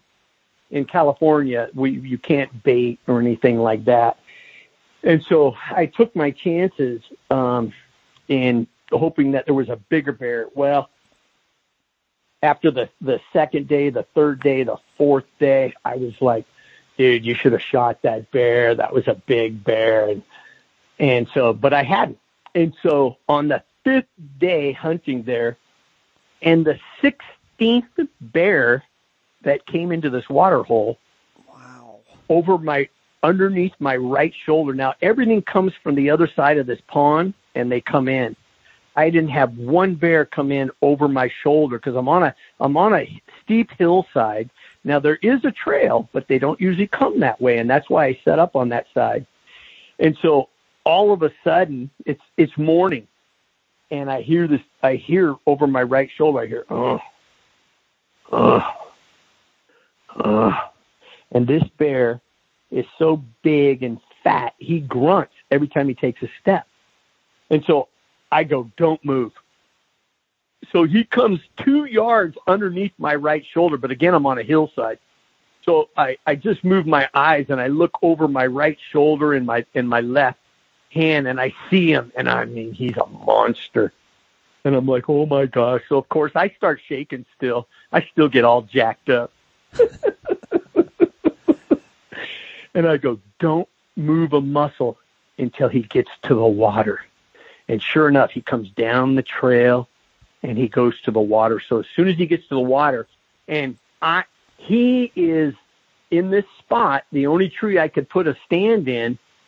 I'm right-handed, but I'm my shot is on the right side, so I have to stand up and turn, just because there was no tree that I could have him on my left side. So I knew what I had to do, and so when he gets to the water, I stand up and I grab my bow, and now I'm now I'm in position. Well, bears are a trip. They're they're like junior high, elementary kids. He dives into the pond and starts swimming and blowing bubbles and swimming back and forth. And I'm like, and I'm thinking, shoot him in the water, shoot him in the one. I'm like, you'll not, you won't be able to get him out of there. Wait. And so, you know, everything is running through your head. And I'm like, this is a shooter for sure. And so he kind of, he climbs out on the other side, on the far side, and he's going to go out the trail that all, every other bear came in on. And so he's, he's broadside walking and I'm like, he's going to turn and go on the trail out. So I go, wait until he turns so you have a quartering away shot. And sure enough, wham, I shoot him and all hell breaks loose. He roars and flips over backwards and rolls into this bush, just and, and I think he thought another bear bit him. And then he comes out of the bush walking slow up the trail that every other bear came in on. I'm like, oh, dig it, you got him. But he didn't go down in front of me, and I didn't hear a death moan. So wisdom told me, light a cigar, knucklehead. Don't you don't want to dance with this bear. And so I I like cigars. I'm drink, I'm smoking one now. and so I I smoke a cigar, and uh, so then I finally come down to the tree. It's been about 45 minutes or an hour. And I, first blood is massive. He's spraying everywhere. The kind of blood trail where you go, this thing's not making it 20 yards. I mean, it's just one of those confident blood trails that you're like, and I'm, and I'm looking, where is he? Where is he? He's, he's got to be right here. And my blood trail is about two feet wide going up the hill and he's not there and I keep following it, guys. And at the hundred yard mark, I stop and I light another cigar and I go, oh, something's wrong. Something's wrong. This, something is wrong, dude. This beer, this bear is spraying blood everywhere, but he should have gone down and he hasn't. Now get, now granted, he's a monster of a bear, so he's really strong, um, and strong willed. Um, but I go, you don't want to dance with this bear, man. So I stop and I light another cigar and I sit there and I contemplate and I'm thinking about what's going on. And I actually even backtracked and looked at the blood trail again and I'm like, man, this bear is, there's no way this bear could have gone this far. And so luckily, I thank God I stopped and I lit another cigar because at the 400 yard mark, I bump him out of his bed and he stands up. And I I had been blood trailing him with an arrow nock, but I had to go through some brush. So I put my arrow away, and when I come out on the other side, I don't have an arrow nocked. And because I went through the brush and I stand up on the other side, he heard me, and he stands up. But when he stands up, I could see in his eyes that he's foggy, kind of like when you when you look at somebody who's drowsy, you're like, oh, and and he he looked at me and he looked away, and I could see it in his eyes that he was fuzzy. He was he was close to death, but he was a hundred percent standing up. I I get an arrow out, and he's only five yards. Oh. He's he's five three to five yards, and he's he's standing there, but he's but he's kind of delirious, and uh, I shoot him straight in his chest, and he explodes again, going Roar! and he busts through this wall of brush, and he starts walking away really slow. And so uh, I I throw up my binoculars and I'm watching him walk, and I can see him walking, but he's he's walking slow, and then he beds down right there, and I could see him. So I'm like, oh my gosh, oh my gosh, and I'm just freaking out. So I go, you can't go that way because it's too thick. Where he where he busted through, it's too thick. And I go, and I don't want to bump him. So I went down and around. I backed up and I went down and around below him to where I had a better visual on him. And I get to about 20 yards and he's still in the same bed. And he's just, he, he, he's, he has walked and he just sat down, just laid down right there. He never, he never piled up or anything. And so I kept getting closer and I'm like, man, I think he's dead. I, I think he's dead. And I take another step and I go, I think he's dead. And I go, what are you, an idiot? I go, shoot him again. So I pull out an arrow, I shoot him again, and he was dead. But it was it would have been really stupid for me to approach him again and not shoot him again. And right. so I always say, it's just an arrow. Hit him again. Don't don't try and walk up to him unless you're a hundred percent he's dead. And so I hit him again. He was dead. I couldn't even move him. When I walked up to him, I couldn't move him. Where I took the pictures is exactly where he died. Um, and I was by myself and I, I it was it was epic. But you want to talk about work? uh, Twenty over twenty one inch skull, so he must have been over five hundred. Would you say? Yeah, he was north of five, which I didn't have a scale, but I've killed some 400 pounders, and and he could have ate the 400 pounders. Um, but yeah, he's just he's massive. My buddy, who I've hunted with forever, Van Skinner, he's like, dude, that's a rhinoceros. Or no, no, no. I take that back. He goes, a hippo. He goes, that thing's like a hippo. He goes, look at his head. His head and his shoulders and his neck are all the same size. I'm like, oh yeah, like a hippopotamus.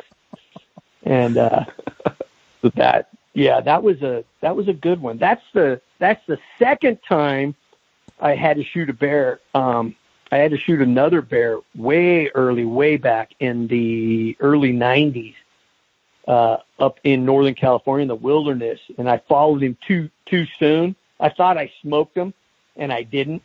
And to make a long story short, man, me and my buddy, and we're we're backpacked in nine miles in this wilderness. I followed him too fast, and I ended up bumping him, and he turned and came towards me, and I'm like, "Don't shoot," because his head was down. I had no shot. I go, "It's just going to skip off his head."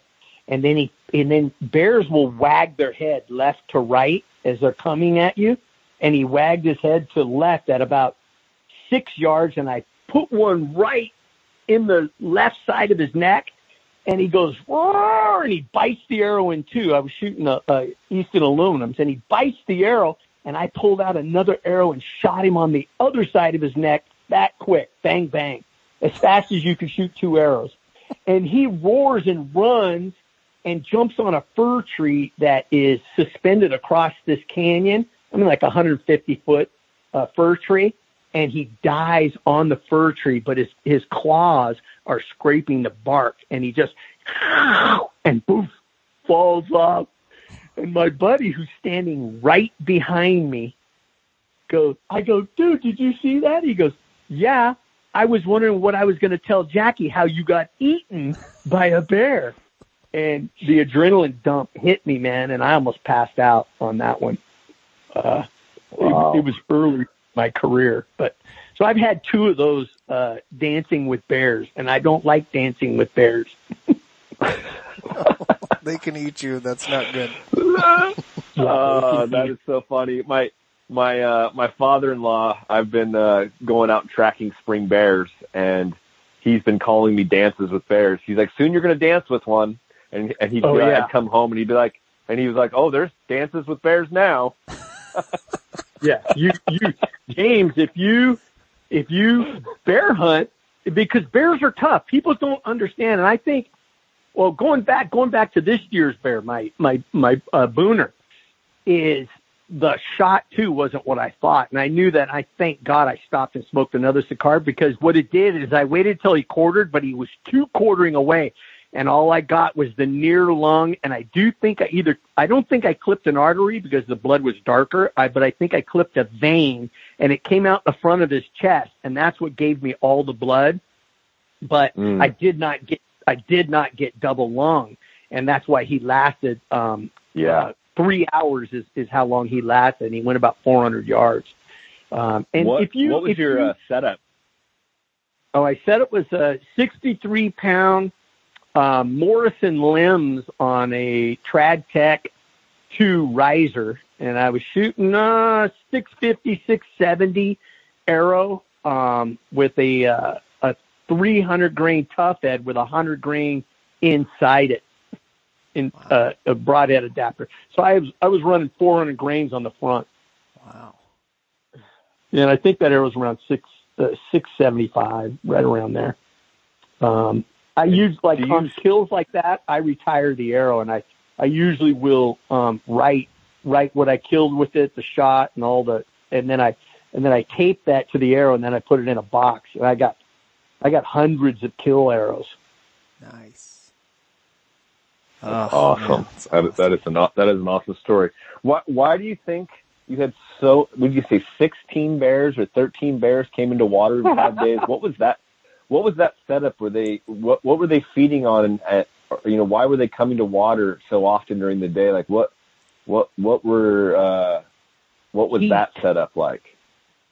It was that's why that's why I named the area. Are you kidding me? Because it it's mecca for bears, and what it is is they they um up the mountain, so they usually feed below me in the oak groves, and then they come up mm. and they hit this pond, and then they go to bed, and uh, it's it's almost like stopping at the community pool, and um. Mm it's just it's insane. I tell people that I go, I killed the 16th bear, and they're like, "What?" I go, "I know." Yeah. The, the name of the place is Are You Kidding Me? Because it's it's it's, and I'm looking, I'm I'm hunting it this year again, um, and so I'm looking forward to to shooting another big sucker. yeah. uh-huh. So, um, did you kill that bear in October? No, I killed him in September. September. Yeah, I was thinking because he's feeding on mast, so I was thinking somewhere somewhere in there. Now our acorns will start in uh, August. They'll start oh, okay. dropping, and the the bears will go up the tree before they start dropping, and they'll go up and they'll break branches and feed on the acorns while they're still green up in the tree. Once once they get ripened up, they haven't fallen yet, but they're they're fully grown. Uh, they will um, they'll break, and you'll you'll find trees that it looks like there's been a tree trimmer. Just the whole thing, the whole ground is covered with broken branches. And they just rip them and break them. And then sometimes they'll come down on the ground too, and they'll they'll break off big branches, and then they'll come down and feed on them, picking the acorns. Um, wow. the, it, it, it's a yeah, it's pretty amazing. But that'll start in August is when they start uh, feeding on acorns, and this was is September. It, is it pin oaks or white oaks or do you know red oaks? It's curious. It, to me, their their first choice is a black oak, um, black um, oak, California black oak. But they have they have several subspecies within the oaks. I mean, it, it's actually kind of hard. I, I was just looking at this app that you can take a picture of the leaves and the bark, and it'll tell you exactly what the uh, what the uh, botanical name of it. Yeah. And people confuse oaks because there's there's like 150 different types, right. different kinds of oaks. Um, but Yeah. I do believe these are black oaks, and what I've noticed is it's their first choice. They'll they'll go around Okay. other ones even even though they got acorns, and they'll they'll hit the black oaks. Okay. And do you guys get one bear tag a year in California? Yeah, we get one, um, one bear tag. No baiting, no dogs. They they outlawed dogs oh about five years ago, and our bear population has boomed, just skyrocketed, and we haven't we haven't hit our quota. Well, The quota is seventeen fifty, and I think last year there was only thirteen hundred. Uh, they haven't hit the quota since they since they stopped the hound hunting, and which was another California mistake, but just just put it on the uh, menu of California mistakes. Yeah, Oregon's not too far behind. We stopped hound hunting in 90, 96? Somewhere Yeah. there. 96. Cougars and bears, so we got the same problems. Yeah, we had cougars on a on a moratorium um, for I think it's close to 30 years now um, that you couldn't hunt the her- the lions, and now they're uh, protected completely. Um, and they just they just outlawed bobcat hunting um, a couple of years ago. I think two years ago they outlawed bobcat hunting, which again put that on the menu of things that don't make no sense. Yeah. They they also just made a run to outlaw bear hunting recently, didn't they? Correct, James. They they absolutely did, and thank God the hunting community just bombarded the senator, and he retracted his bill. But Yeah. rest assured, it'll come back again. It will come Oh, yeah. back again. But he had so much opposition. Thank God to the hunters, uh, and and then this new form of media definitely helps because in the 80s and the 90s, we didn't have this. It wasn't until the mid 2000s that people really started to interact with computers and Facebook and blah, blah, blah. But now that we're in 2021, bam, it went out like a lightning bolt and the, the whole country bombarded them, which is what we needed. Oh yeah.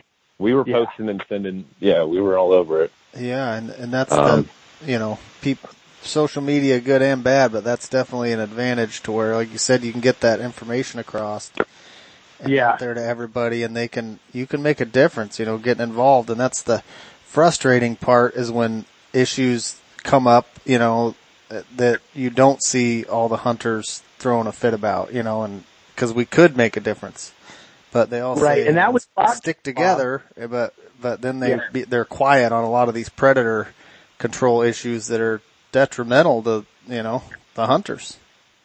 and it, it it takes somebody to spearhead the movement and or and or it takes several people to spearhead the movement and that's what happened on our bobcat is it the word really didn't get out and they snuck it in there and before you knew it it was banned Yeah. um, but it never got it never got any traction of opposition and so when they presented the the bear thing and and I and I don't know who but there was several people because I got bombarded. Um, several people that had said, "Hey, we've got to.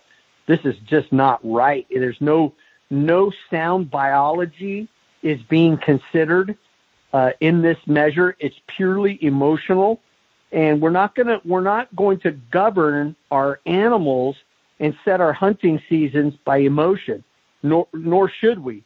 And so California is like the first in line to to do things by emotion uh, without using sound biology, wildlife biology. And so, uh, thank God the hunting community just bombarded that senator and he retracted his bill. Yeah, I know a few few of my friends, Jack Harrison uh, from Santa Cruz, uh, Preston Taylor. They got on quick and started Yeah.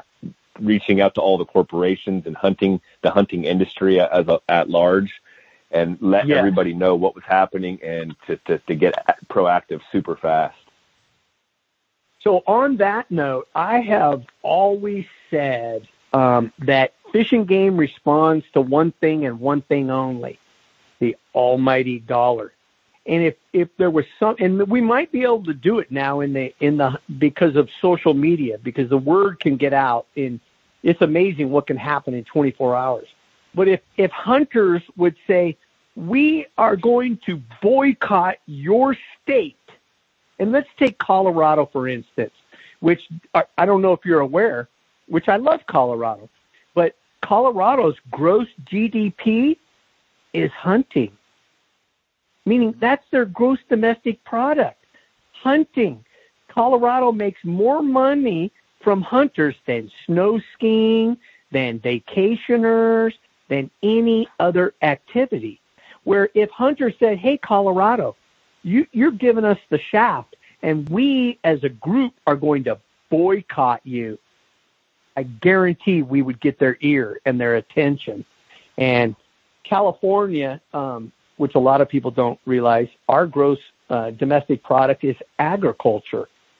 A lot of people think it's the movie or the coast because we got, you know, 900 miles of coastline, but it's not. It's still agriculture. We're a farming state.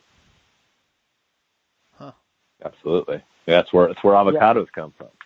And oranges. Correct. But if, if we would, yes, if we withdrew, if hunters withdrew their billions of dollars, we would definitely garner a seat at the table. What what can we do to help you? Uh, right now, we're we're the redheaded stepchild. Yeah. I mean, we we they don't want to hear from us. They don't acknowledge us. They don't listen to us, and it's a shame. Um, but I, I get it because it's in my DNA also. Hey man, I just want to be left alone. I just want to go hunting. Don't I, I, I don't want to be a campaigner. I don't want to be a politician. I don't want to do that.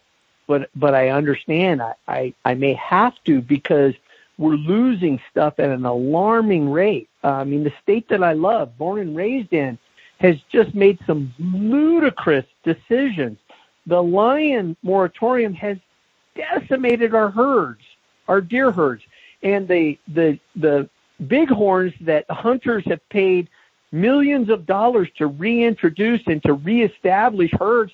Guess what? The lions have eaten them. Yeah, our our uh, Fish and Game just did a study. They collared a bunch of uh, bighorn sheep in Hart Mountain, which is a national refuge. So in this, I don't know the year exactly, 70s or something, they, they turned that into an antelope refuge. So basically moratorium on hunting predators.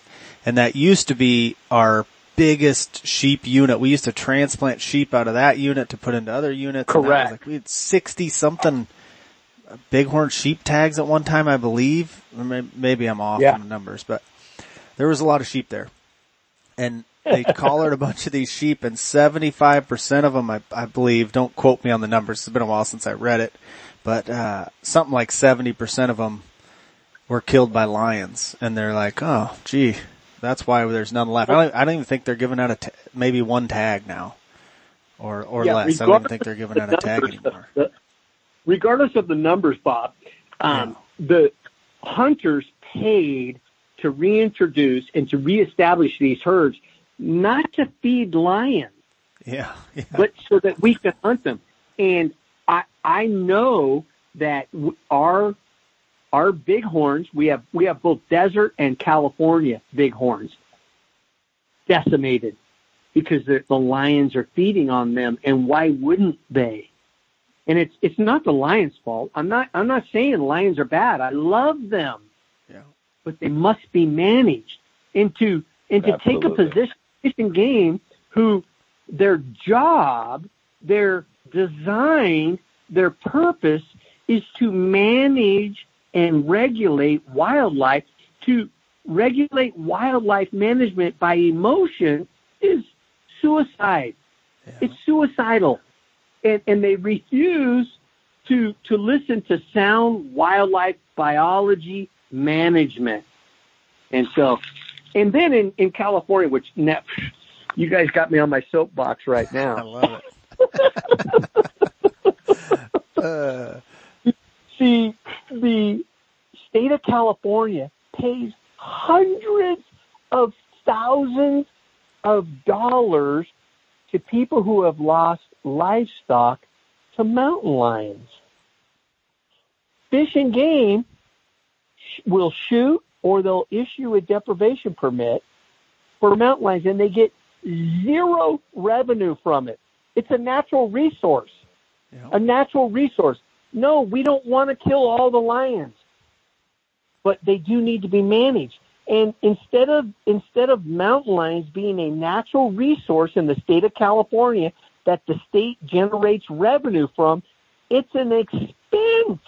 Yeah, that's it's the same thing here. yeah, I think I think uh, you referred to California as the redheaded stepchild. If you guys are the redheaded stepchild, then we're we're, we're the redheaded stepchild dog in the backyard. Yeah. no, yeah, we do this. We do the same thing. We, you know, we do it with lions, and now we're doing it with wolves. Um, well, you guys are our, our neighbor, so you're you're on our border. So I see that there's that there's overage, there's overlapping of lunacy, um, and that's why I fought for years. I'm like, if we could, and, and it might happen now with social media, if we could rally together, and I mean that with, with my whole heart, that if we boycott a state, and because I'm telling you, it's as soon as they're missing a billion dollars in their coffers, you're going to get their attention. Yeah. They're they're going to come to us instead of us going to them, and they're going to go, please, coup. It, it is, James. Please don't boycott us next year. What can we do? Well, we want it. We want a traditional season. We want this. We want we want these things contained. We want this open. We want, and we'll bring our money back to you. But until then, we're boycotting you. I like it. And uh, you're going to start like the hunters union, and we're going to yeah, I like it. Boycott. You got it. Bob. We're going to we're going to strike and and all the residents will have to go hunt in a different state that year, and then we'll switch to the next yeah. state that we're going to boycott as we make changes. Oh man, I Correct. like it. It's a small price to pay, a small price to pay for to get. And and I'm I'm not talking I'm not talking crazy stuff. No, we don't. I don't want to kill all the animals. I don't want to.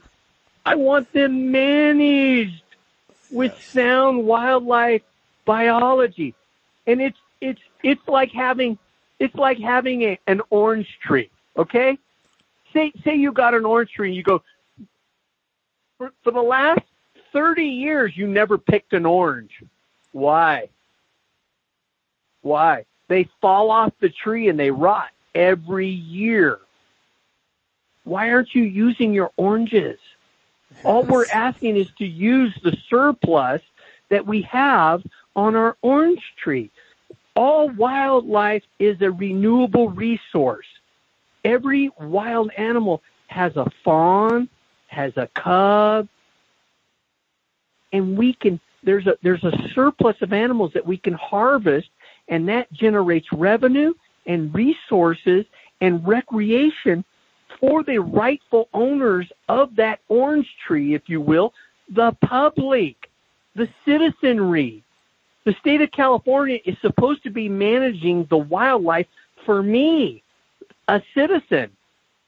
But yet they refuse to manage the resources of the state for the citizenry. And that's, oh, you guys got me lit up. Well, that's good well, stuff they, like you say, they're, they basically get, get their cake and eat it too because uh, we're busy hunting. Yeah. You, I think got it, a, James. We, yeah, that's a great point you brought up. Like the nature of hunters in general are just like you said, they're people that want to be left alone and they go out and wander around the woods. So like the involvement part and the, you know, like that's second nature way down the line, you know, so that's part yeah, of why we suffer. It's at the time. bottom of my list of things to do. Yes. Yeah. But we got to get, you know, like got to get the guys involved, especially with well, all the again, stuff going on. Uh, Bob, because we're in 2021, it, it may be easier. And I'm talking because I'm old school. I mean, I, I go back 40 plus years. It, there was nothing. I mean, if you didn't read it in a magazine or or a newspaper, it didn't happen. Yeah. Um, where now, boom, uh, it, it's at the speed of light. We get information. And how, how old are made, you, David? I'm not saying. I'm old enough to know better, and young enough not to care. I like it. I like well, you it. sound pretty it. young. Good. I think, yeah, I love you, brother. well, well, I've got a, let's see, 80 to 78, oh, a 44 year hunting career, but the, uh, yeah, no, I was just thinking about, I'm 60, but I was thinking, I go, you got to stop saying how old you are because you're an old son bitch now. the, um, so I'm like, you know, I'm not, I'm not saying no more. I'm just, well, before your you, energy, before you know it, I'm going to be a crusty old guy. your your energy is awesome. Uh, I remember seeing uh, you're on Instagram, um, and you knocked down this heavy, beautiful buck. That was a couple years back, and you yeah. were just man, you were jacked up. I was like, man, I like this guy's energy.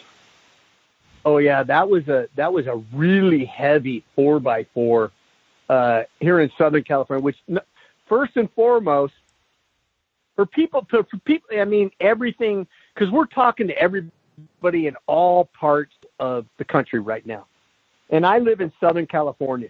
And so in your area, it would be like pulling down, you know, a 180, a 200 inch muley or, or a 170, 180 whitetail. Okay. That's what we're talking. Cause, cause this buck was a heavy four by four and I had hunted him hard. I, I, I he showed up on my camera and, uh, my son and I hunted him really diligently, really hard and he disappeared on us for 15 days straight. And we're still we're still hunting him, but little did we know he was gone. And he showed back up on December 30. Uh, pardon me, not December, October 31st, Halloween, and then I killed him November 4th.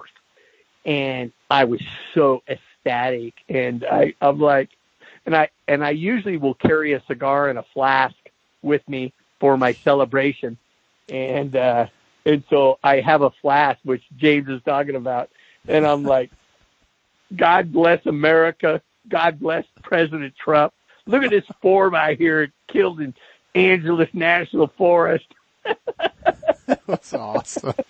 That was so That's, good. That was my celebration. I'm like, and, oh, and I got to tell you about that buck, which you're not going to believe. And and the reason I'm sharing this stuff, James and Bob, is because hopefully somebody will will take these nuggets and put them in their quiver. And when they're in a situation they'll go hey king woodby said he did this. And that's really the only reason i'm i'm sharing.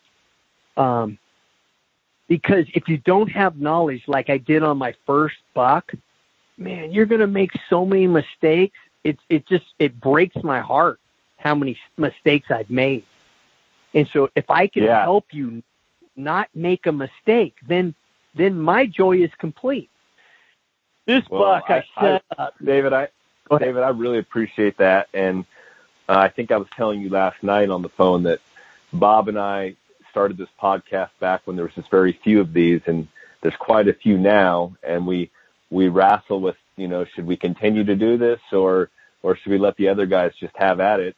And we always come back to wanting to help promote traditional archery and create traditional bow hunting opportunities in in uh, all the different states that that uh, we can you know make a use it as a management tool or an opportunity, and then the dying lost art of woodsmanship skills uh, is a big you one that I think nail. that yeah, and so that you that just hit the nail on the head with the yeah having guys like you. I'll I'll, I'll be stories. honest and upfront.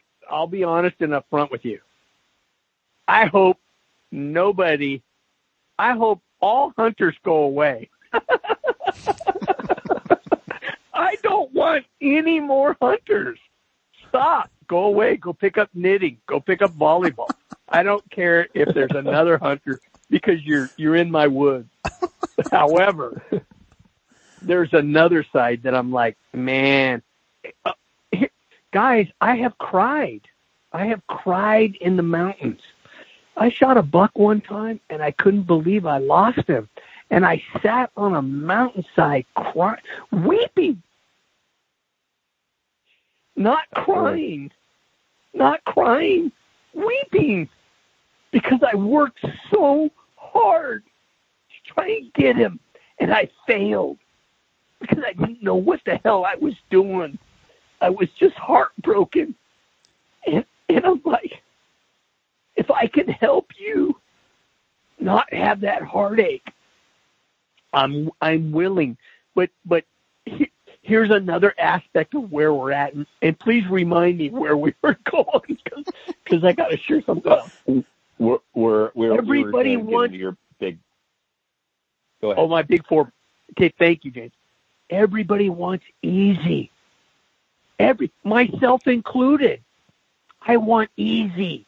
It's our human nature. That's why we got a cell phone. That's why I got a barbecue. That's why I got that's why I got a truck. That's why I got satellite. That's why because I want it easy.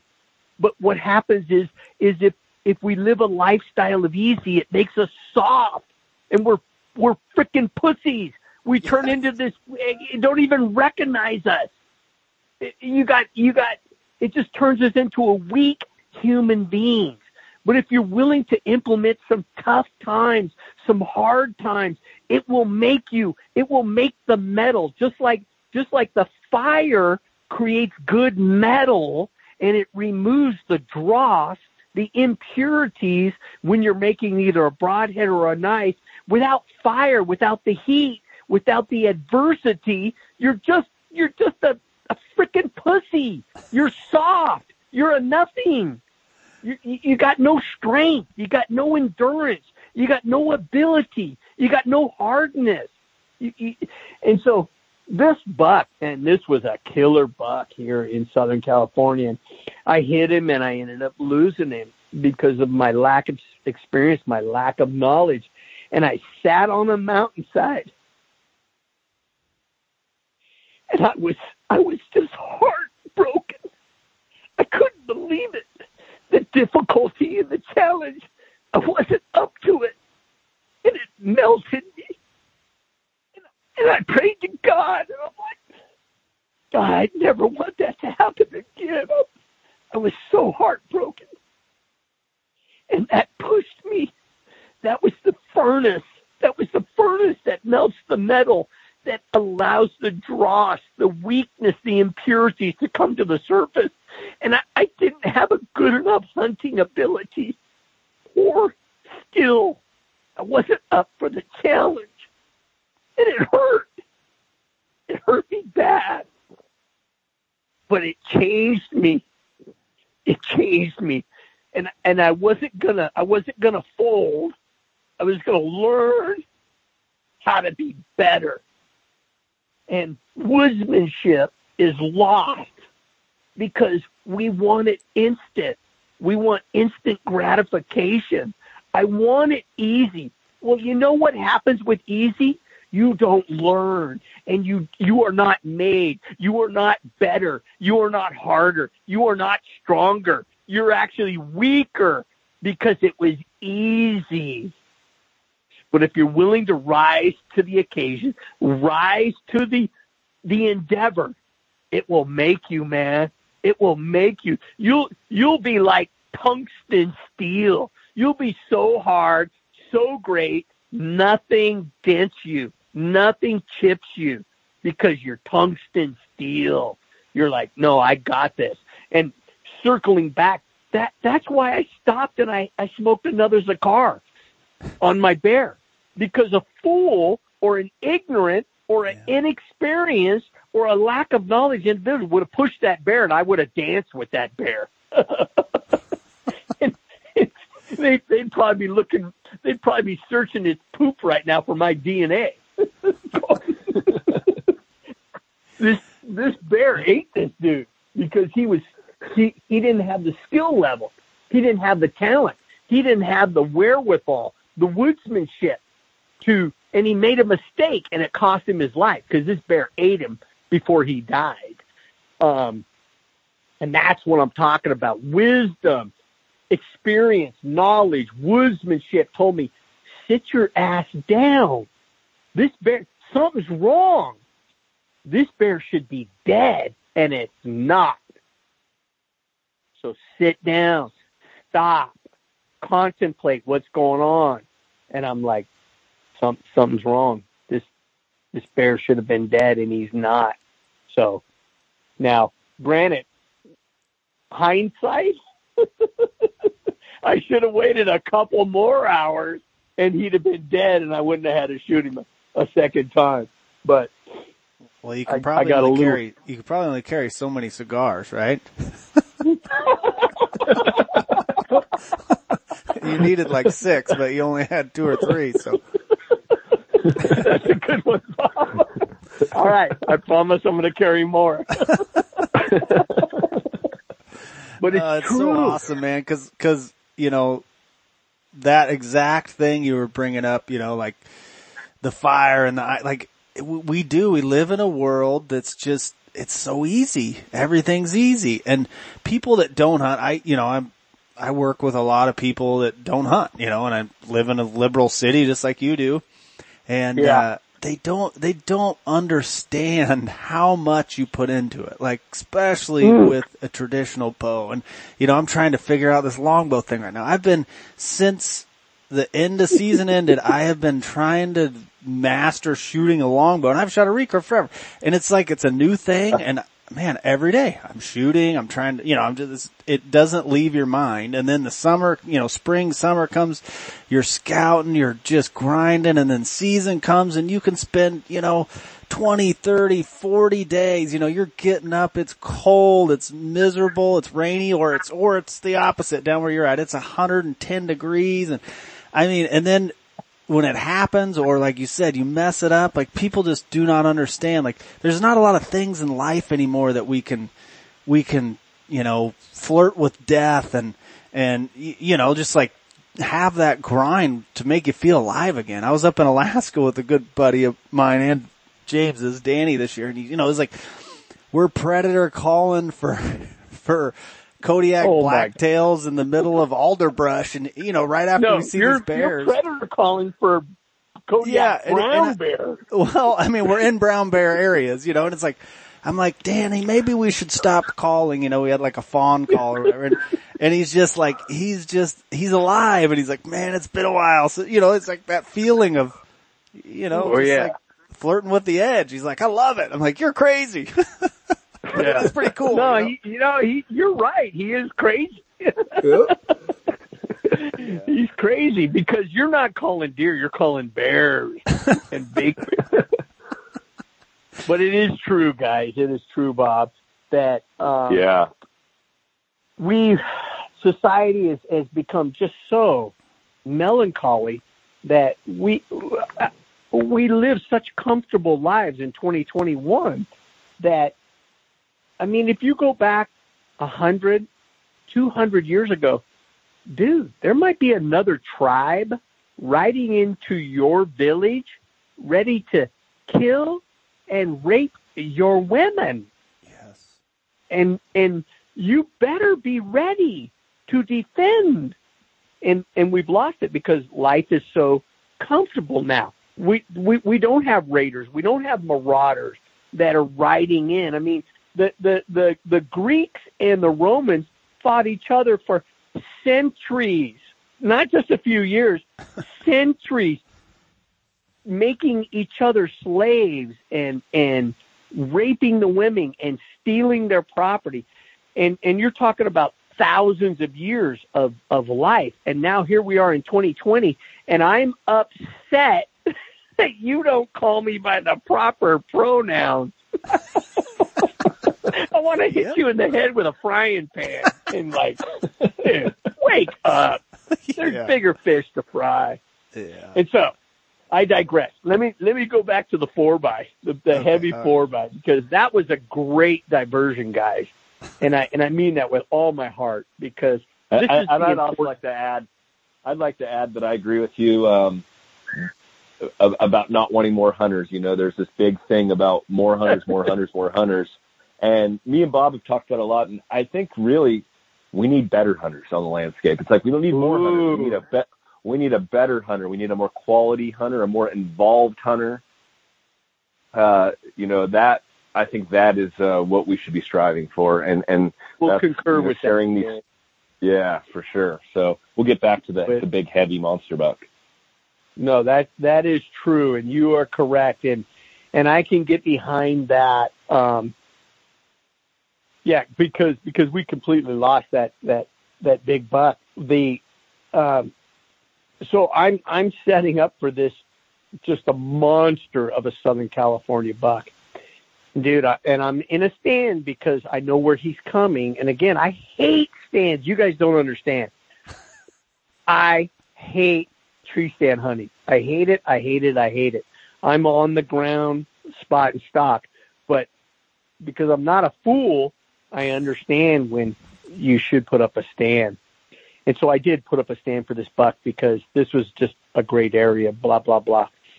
This buck, so I'm in stand and I smoke cigars on What stand. what is the what is the stance? Are you set up on a on a travel corridor? Are you in a pinch point? Are you on water? What's the what's the setup? I'm on a tree that I call Mother.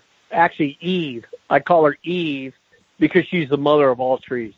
She's got about a 60 foot canopy. She's huge. And I ended up naming her Eve because she's the mother of all trees.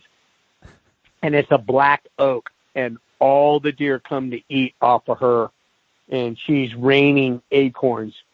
And, but, Ooh. but this buck, this buck has been dis- he's been gone for 15 days straight. My son and I, my son took off two weeks to hunt him and, and he, he was gone. He was probably in the rut somewhere.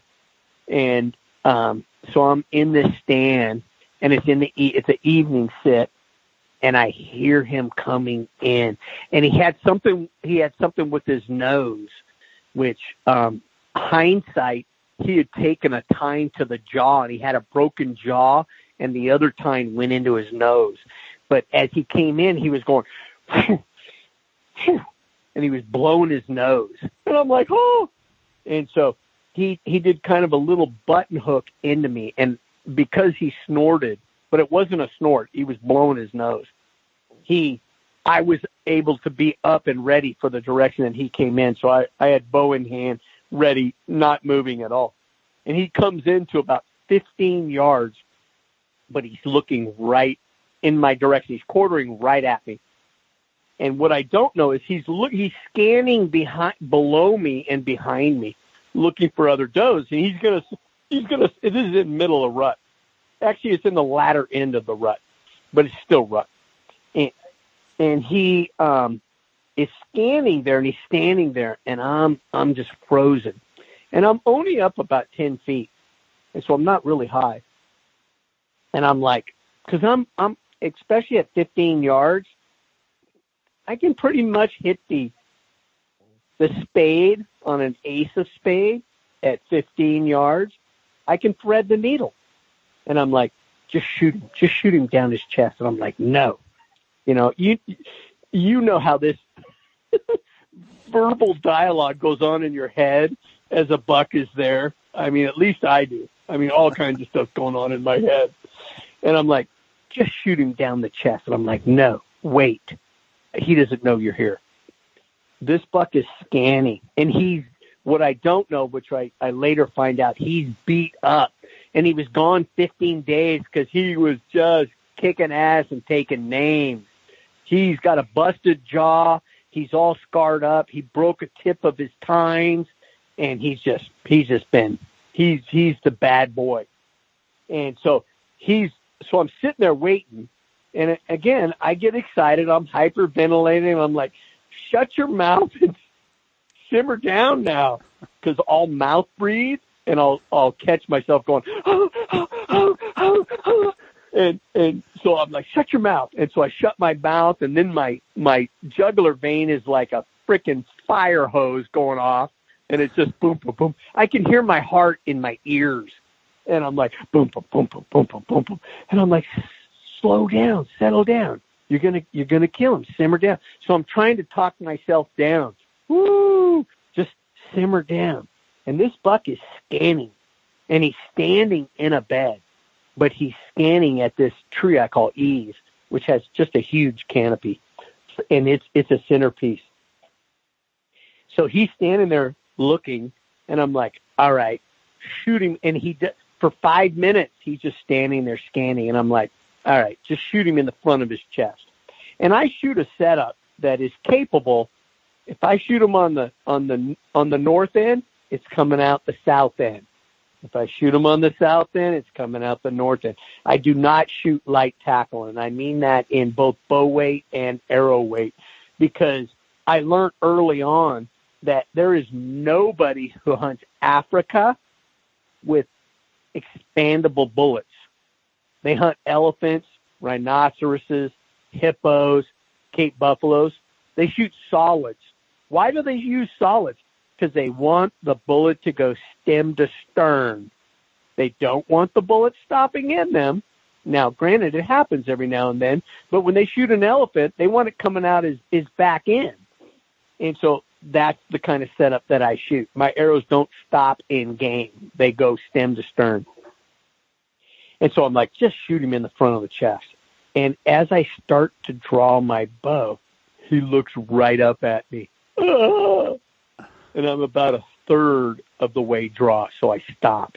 So I'm holding a third of the of the bow weight. I'm at, I'm shooting 63 pounds, and I freeze. And I'm like, he's looking at me at 15 yards, looking up in the tree, head up, eyes up, looking, staring right at me.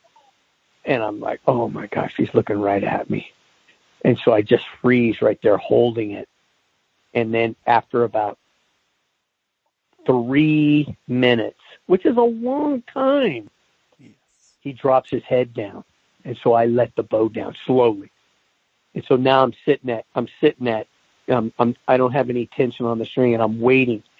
And then he starts to turn and he goes broadside and I start to draw my bow. Then he goes quartering away.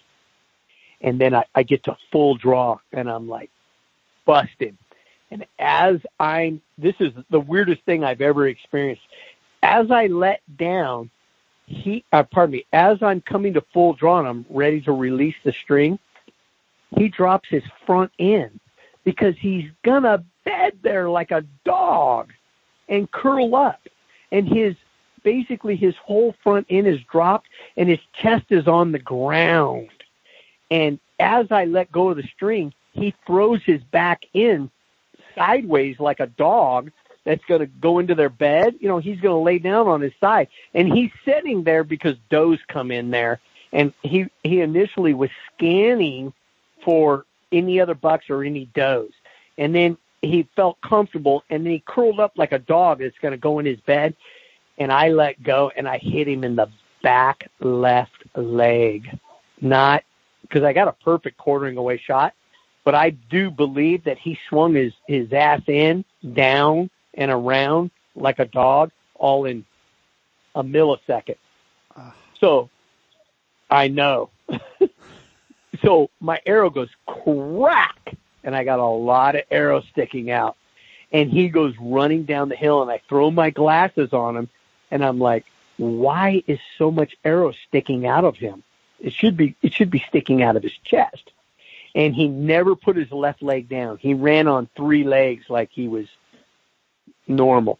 And he stopped at about I say about the 80, the 100 yard mark. He stops. And he doesn't know what happened and I'm looking at him, I'm looking at the arrow and I'm I'm looking at his back left leg and I don't see any blood coming out of his leg and I'm like you didn't get femoral. But I'm looking at his leg and I'm like what are you going to do? And I'm I was I was just heart sick. I was just just my heart sunk. I've been hunting this buck and I just and I thought I made just a horrible shot and I I literally look away for a millisecond, and I look back, and he's gone. I'm like, oh.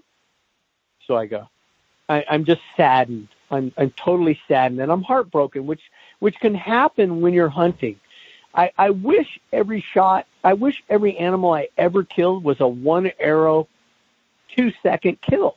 But reality says that's not true because this deer wants to survive and he'll do anything he can to survive. So I climb down and I slip out. I, I mean, literally as quiet as I can stalk.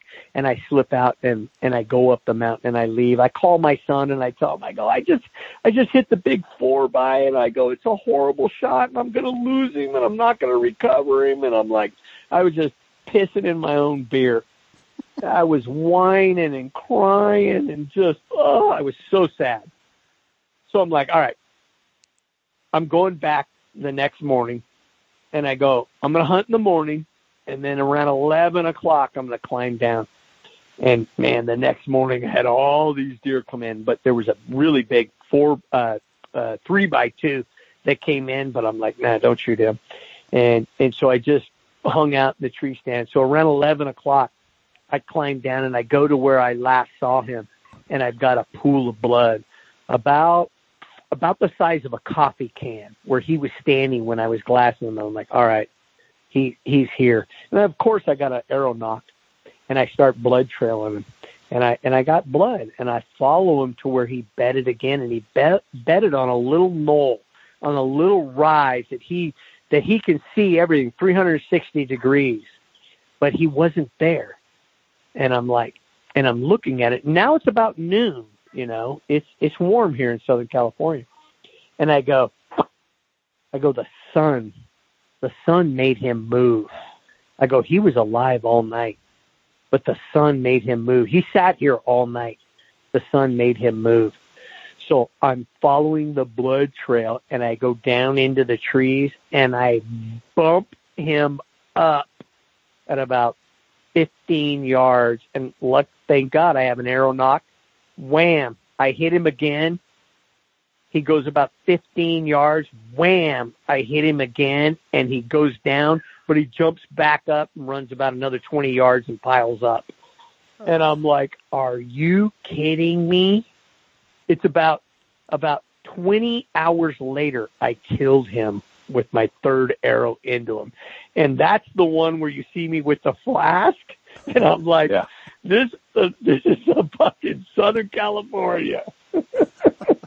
so oh, awesome. But well, and that's that's your you know like learning over all those years of what to do. You know, if that was 30 years ago, you'd have been running that thing all over and probably would have never found it. You know, I would have bumped him and lost him forever, Bob. Yeah. The and again, and that's why I'm sharing is because hopefully I can help somebody out.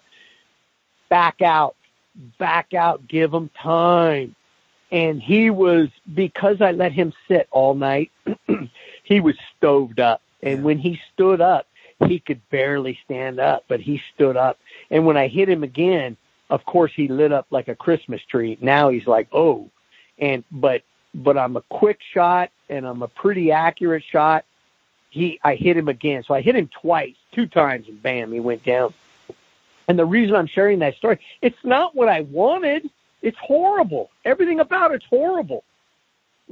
The only part that was a saving grace is I snuck out of there and let him mm-hmm. sit all night because he was stoved up. He wasn't dead, but he was stoved up. And I always say, once you hit him, you have a responsibility to finish him. It killing killing stuff is never pretty. It's we're killing stuff. But that's how we as humans eat. That's how lions eat. That's how hyenas eat. That's how wild dogs eat. It's never pretty. It's it's it's gnarly. It's it's barbaric. But once you hit them, you you have to finish the job. You have an obligation. Of course, I want one arrow kills. Who does it? Of course. But but if you lose them because of your own inadequacy or your own failures, well, now that's on you. You have a responsibility. And, and that's where James and I were talking last night about woodsmanship and, and responsibility. And wood, woodsmanship is a lost art because everybody wants instant. I want to get the newfangled thing. I want the new bow sight that tells me the range so I don't even have to pull out my rangefinder. It automatically yeah. tells me the yardages and adjusts adjust my pin to where just shoot this. And I'm like, what? and so that's my story, and I'm sticking to it. oh, I love it. I love it. So it's like a lot of guys we have on the po- on the podcast. You know, they they kind of are hunting. You know, a lot of different places and going a lot of places. You sound like you've really stayed close to home for for most of your uh, bow hunting adventures. Is that accurate or? That is correct. I've I've hunted Idaho, Montana, Colorado, Utah, Arizona, but I learned early on I want to hunt, and and I hey I did guys go pursue all the species. I I I dig that. It's just not me. I want to hunt, and and I hunt year round, and I I live in a state that's got phenomenal hunting phenomenal if you can figure it out. If you can't figure it out, it'll it'll beat you to death, and you'll like California sucks. But if you if yeah. you can figure it out, it's a phenomenal state. I mean, I get to it's hunt. A hidden, it's a hidden gem for sure. It's a hidden gem, and um, it, we got wacko politicians, but it's a hidden gem. And you get two deer. You get two deer tags a year. I get two deer tags. I get a bear and I get hogs. And I really only hogs, I only hunt hogs when I can't hunt deer or bear. And so as soon as, as soon as deer and bear season opens, I'm hunting deer and bear. But as soon as they close, whoop, I immediately switch to, um, to hogs, which you want to talk about a, a target rich environment. I mean, I've, I've had 10 hog days. And you're like, what? Yeah. Okay. I've had you've, 10. You've killed 10 hogs in a day? Yeah. Wow. Yeah. That, that's that's what and, I call bringing home the bacon, David. well, and and that's what I'm talking about is because I just wanted to hunt. I'm like, I want to hunt. I want to. I want to hunt. And um, I had a. Well, I was blessed. I was blessed to have a an incredible hunting p- partner for 30 plus years. That uh, him and I were were were just like brothers. One mind, one one purpose, and that was to hunt and to kill shit. And we did it. And another thing on that, be, before you ask your question, is that depredation hunts allow you to kill a lot of game. And I've been on several depredation hunts. It's it. I mean, bighorn, you're going to get one. Elk, you're going to get one. Deer, you usually get one or two, unless you live in a southern state and you can shoot twenty or thirty. But it's it's rare. And so hogs has allowed me to to to hunt and to to stack up kills that that are extraordinary, you know. Um and and that's just well, and that's all I want to do. I want to hunt. You've shot some extraordinary hogs, some big Russian looking nasty boars, and I know that I've only been hog hunting for just a like a one one day type of hunt. I plan to do more, but talking to the guys down there that hunt them, coming across those big old boars, I hear is pretty tough to come by. Like getting getting a shot on a pig, I guess, is no big deal, but finding those big mature hogs, I hear is is uh, uh, quite the challenge. Um, I'd love to wrap this up with uh, just you, you touching on the hog hunting and maybe a, uh, your favorite hog story. Sure, I'll, I'll my position, my my understanding, and and just so you know, I'm I'm probably north. I'm probably north of 500 hogs, and people are like, "What?" And I'm like, "I got friends who will validate it." They're like, "Yeah, I've been on this." Just because well, we I could. remember. I remember back in the trad gang days when I was hovering there, you posting pictures of hogs all the time. I remember that. Yeah. Mm-hmm. And so Southern California, um, we we have a mixture. First, the Spaniards dropped off hogs, and then some of the hunters back in the in the uh, 30s, 40s, and 50s, and even into the 60s, they imported uh, European Russian boars, and so uh, our strain is a mixture of them. If you'll notice, a lot of the eastern hogs and the Texas hogs, they got floppy ears. They don't look anything like our our hogs. Our hogs are like a mountain hog. But what I tell people is, I go, there's really three categories, and I broke it down to that three categories of hogs, and the the hundred pounders and under can be killed with a broomstick. They're they're very easy to kill. They're they're not that hard at all. And and then once you go north of 100 up to about probably the 175, maybe even into the 200 category, it, you better step up your equipment because they're getting tougher. And I'm referring to boars, not sows. Anybody can kill a sow. Uh, uh, sows are easy to kill because they don't have the physical structure um, that that the males have. And then north of 350, you better have African tackle. You better have big game tackle because these things will test the best equipment. I can't tell you how many people tell me, "Oh yeah, man, and I shot a big boar," and I'm like, "Did you get it?" And they're like, "No, I lost it," because you you can't get the penetration in them. Um, the shield um, on boars here in Southern California, two to three inches thick, and it just it just grabs the arrow, and you're not even you're not even in you're not even in meat yet, and you've gone through three inches, two and a half, three inches of gristle, not counting mud in their hair um, or scar tissue. Just talking about a, a good clean boar, and then you got about four to five inches in the shoulder muscle before you even get to the rib cage. And then you got to get through the ribs and the, and the, and traverse them, of course. And so they, big boars test tackle. And when I first started, I mean, I was killing lots of hogs with just, I mean, I've killed hundreds of animals with Zwickeys. And I, I ended up buying some single bevel grizzlies on, on one reason and one reason only is they were, they were, they were lean and I thought they would penetrate more.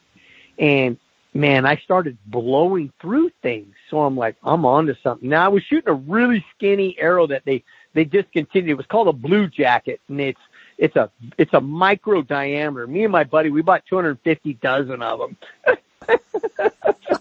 and, uh, yeah, we got 250 dozen of them. The guy wanted us to buy 4,000 dozen, but we're like, and this was before the internet and we're like, where are we going to store these things? And I'm like, man, I my I can't store these in my garage, but I I wish we would have because shortly after that the internet opened up and we could have we could have made a fortune on on eBay, but I digress.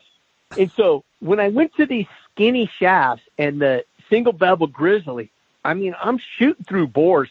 I was on the island one time and I, I had this herd of hogs coming through in the morning. They're coming up this ridge and I was able to get in front of them. And so I was set up for an ambush. And the first hog stepped into my window and I, whoop, and my arrow just jumped right through it. The next one stepped into the exact same window. Whoop, my arrow jumped right through it. I shot four hogs right there and none of my arrows stayed in the hog. And so, um, because arrows are important on the island, I'm like, man, I got to find my arrows. And um, my buddy goes, dude, go back. And We couldn't find it. We couldn't find not one of my four arrows. And I go, he goes, he goes, go back to where you're at and shoot your judo. Cause I always carry a judo because I stump shoot along the way. And I shoot my judo and my judo goes across the canyon and there's all four of my arrows. I mean, they flew 80 yards after they went through the hogs. And we were wow. like, what? Yes, yes, the type of penetration that we all desire, I desire. And so I started, and then Ashby study came out with the Natal study, and he actually documented what I was doing. I didn't know. I just, I just stumbled across it. So I was shooting a heavier arrow uh, with a with a sleek single bevel, and Ashby started documenting it. So I started uh, paying attention to his to his studies, and I started to implement heavy EFOC, 28, 29, 30 percent EFOC, um, uh, structural integrity, and I, I mean the dividends are just monstrous. That that I can break scapulas I can break humerus bones. It, it nothing stops the arrow. And so, um, let's see. You you asked about big. I got a couple good ones. One of the best ones was was my son and I. he had shot a, a boar in the morning, and we were blood trailing it. And you know how you blood trail. I, I always blood trail with an arrow nocked because you don't know if you're going to have to shoot it again. And he goes, Dad, boar. And so this boar pops up on this hillside and the sun is in his eye. And him and I are, we're not far apart. And I go, Caleb, let's both shoot it. And he's looking back at us, but he can't see us because the sun's in his eye. And so I go, one, two, three. And we both shoot, we both hit it. And the boar breaks down and starts running up this creek bed. And my son goes up on top to try and cut him off. And I'm chasing this hog. This hog's tusks are above his nose. I mean, he looks like he's got white bananas in his mouth. And I'm running. And I'm 60 and I'm running after this hog, running and shooting. It's a cartoon. And so after about a hundred yards, I drop my day pack and I'm, I'm just chasing him and shooting him, chasing him and shooting him. He stops and I'm down to one arrow and I shoot him again and I got one arrow. So this hog charges me and well, actually, let me back up. Before I shoot my last arrow, he charges me. I drop down to one knee and I'm like, I got one arrow left and I, and I don't shoot him. I jump up and I run and I scream and I yell like a little girl, ah! Cause, cause I don't want him chasing me down. And then he stops, so I stopped and I shoot my last arrow. And then I yell, and this hog charges me again, but then he stops. He's hurting. I've hit him three or four times. And, and then I yell for my son because I'm barking at this hog to try and get him to bay to stop. And I'm like, whoa, whoa, whoa, and he stops. And then every now, it would, if I wouldn't bark or yell at him, he would start walking off, and I would yell at him and kind of charge him, and he would stop to charge me. But he's hurting, no doubt he's hurting. He's not that fresh. And so I yell at my son, Caleb, I got the hog. I don't have any arrows. Come and help me. And I just keep yelling, and that is keeping the hog at bay. Well, my son is he's three, four hundred yards away. So he finally runs up to me he goes, Where's the hog? And I go, he's right there. He didn't even see him. He's five yards in front of us. And then my son finishes him with an arrow and he falls over. And I'm like, Caleb, we did it. And I have a GoPro on my head that was off. oh. the whole time it was up. He goes, turn your GoPro on. And so I turn it on and it gets him crashing over and breaking our arrows and uh, the excitement of that. But I was like, oh no, I'll never do that again. But because we were blood trailing, I had turned the GoPro off, and I missed everything. I missed the whole adventure of that. But this hog is uh, my biggest hog uh, to date. He's he's got four and a half on one side and three and a half on the other. He snapped off about an inch of the other side, and he's just a monster. He's a calico monster. Wow. Yeah. But that's why I signed up. When I killed my first buck, I'm like, this shit is bitching. And so it's never stopped. It's never stopped. It's just, but I mean, think of it. My bear I killed this last year in 20, 2020. I mean, that's an adventure and a half. It's yeah. never stopped. It, it, it never has. So that's why I, I'm a, I think a bow hunaholic. I think you've left a, I think you've left a lot of really good gold nuggets on the table, and uh, we re- we really appreciate that. Um, do you have anything in conclusion that you'd like to maybe leave the listeners, uh, maybe related to woodsmanship skills? Don't be afraid of the difficulty. Yeah, it's hard. It's really freaking hard. It's hard. But the hard will make your mettle. It'll make you a better woodsman. It'll make you a better hunter. Easy is only going to get you kills. Yeah, you can whack them and stack them. Ask Ted. You can whack them and stack them, and that's cool. If that if that floats your boat, dig it, man. Go ahead, no problem. But if you want to learn some woodsmanship, try picking up the recurve and the longbow. And I, and like Bob, I went from a recurve to a longbow, and I was like, "You gotta be kidding me!" It, it it doubled down again. I had a hard time going from the recurve to the longbow, but I said again, I said you better you got to master this or you can't hunt it, and and I did. But don't be afraid of hard, um, because hard is going to make you a better hunter, make you make you a better woodsman, and I I always say it's return on investment. When I hunt with a trad bow, which I, I only hunt with a trad bow, I, I get a better return on investment. It, I don't care if I kill a spike fork, meets better more than your four by four. Now, if you can kill a four by four with a trad bow, it's even better. oh man, yeah. That well, that that is that is solid advice, and uh, I think you're absolutely right that you know uh, we don't. Howard Hill didn't call this hunting the hard way for nothing. And, oh. um, man, I've I've found I've I've shed those tears and and uh, you know I'm just a young pup in this game, and I can tell you, it's hard. Uh, there, there's no way around it. Yeah, how Howie he knew what he was talking about. He's like hunting the hard way. I mean, yeah, it's true, it's true. But the return on investment, I promise you, now, now let the whole, let me rephrase that. If you rise to the occasion, the return on investment will be well worth it. If you shrink back and cower down and go back to the easy way, you will not have learned. You will not have the tools. You will not have the experience. You will not have the mettle. And that's fine too. Hey, dig it. Knock yourself out. You're in the field. You're having a, a, a wonderful time. But if you're willing to rise to the occasion, King Woodby promises you the return on investment is well worth it. Once again, we'd like to thank everybody for tuning into the podcast. Don't forget to tell your friends about the show. Check us out on Instagram. Uh, send us an email. Let us know what you think. Uh, if you could, got a mentor or a friend that nobody knows about, uh, we love getting those guys on the show, as you know uh, send us an email at tradquestpodcast.com. We'd also like to thank our Patreon supporters for sticking with us. Thank you so much. We've got some awesome hats and t-shirts that'll be up on the website uh, probably sometime next month. And keep the wind in your face. Hit the spot and shoot steady.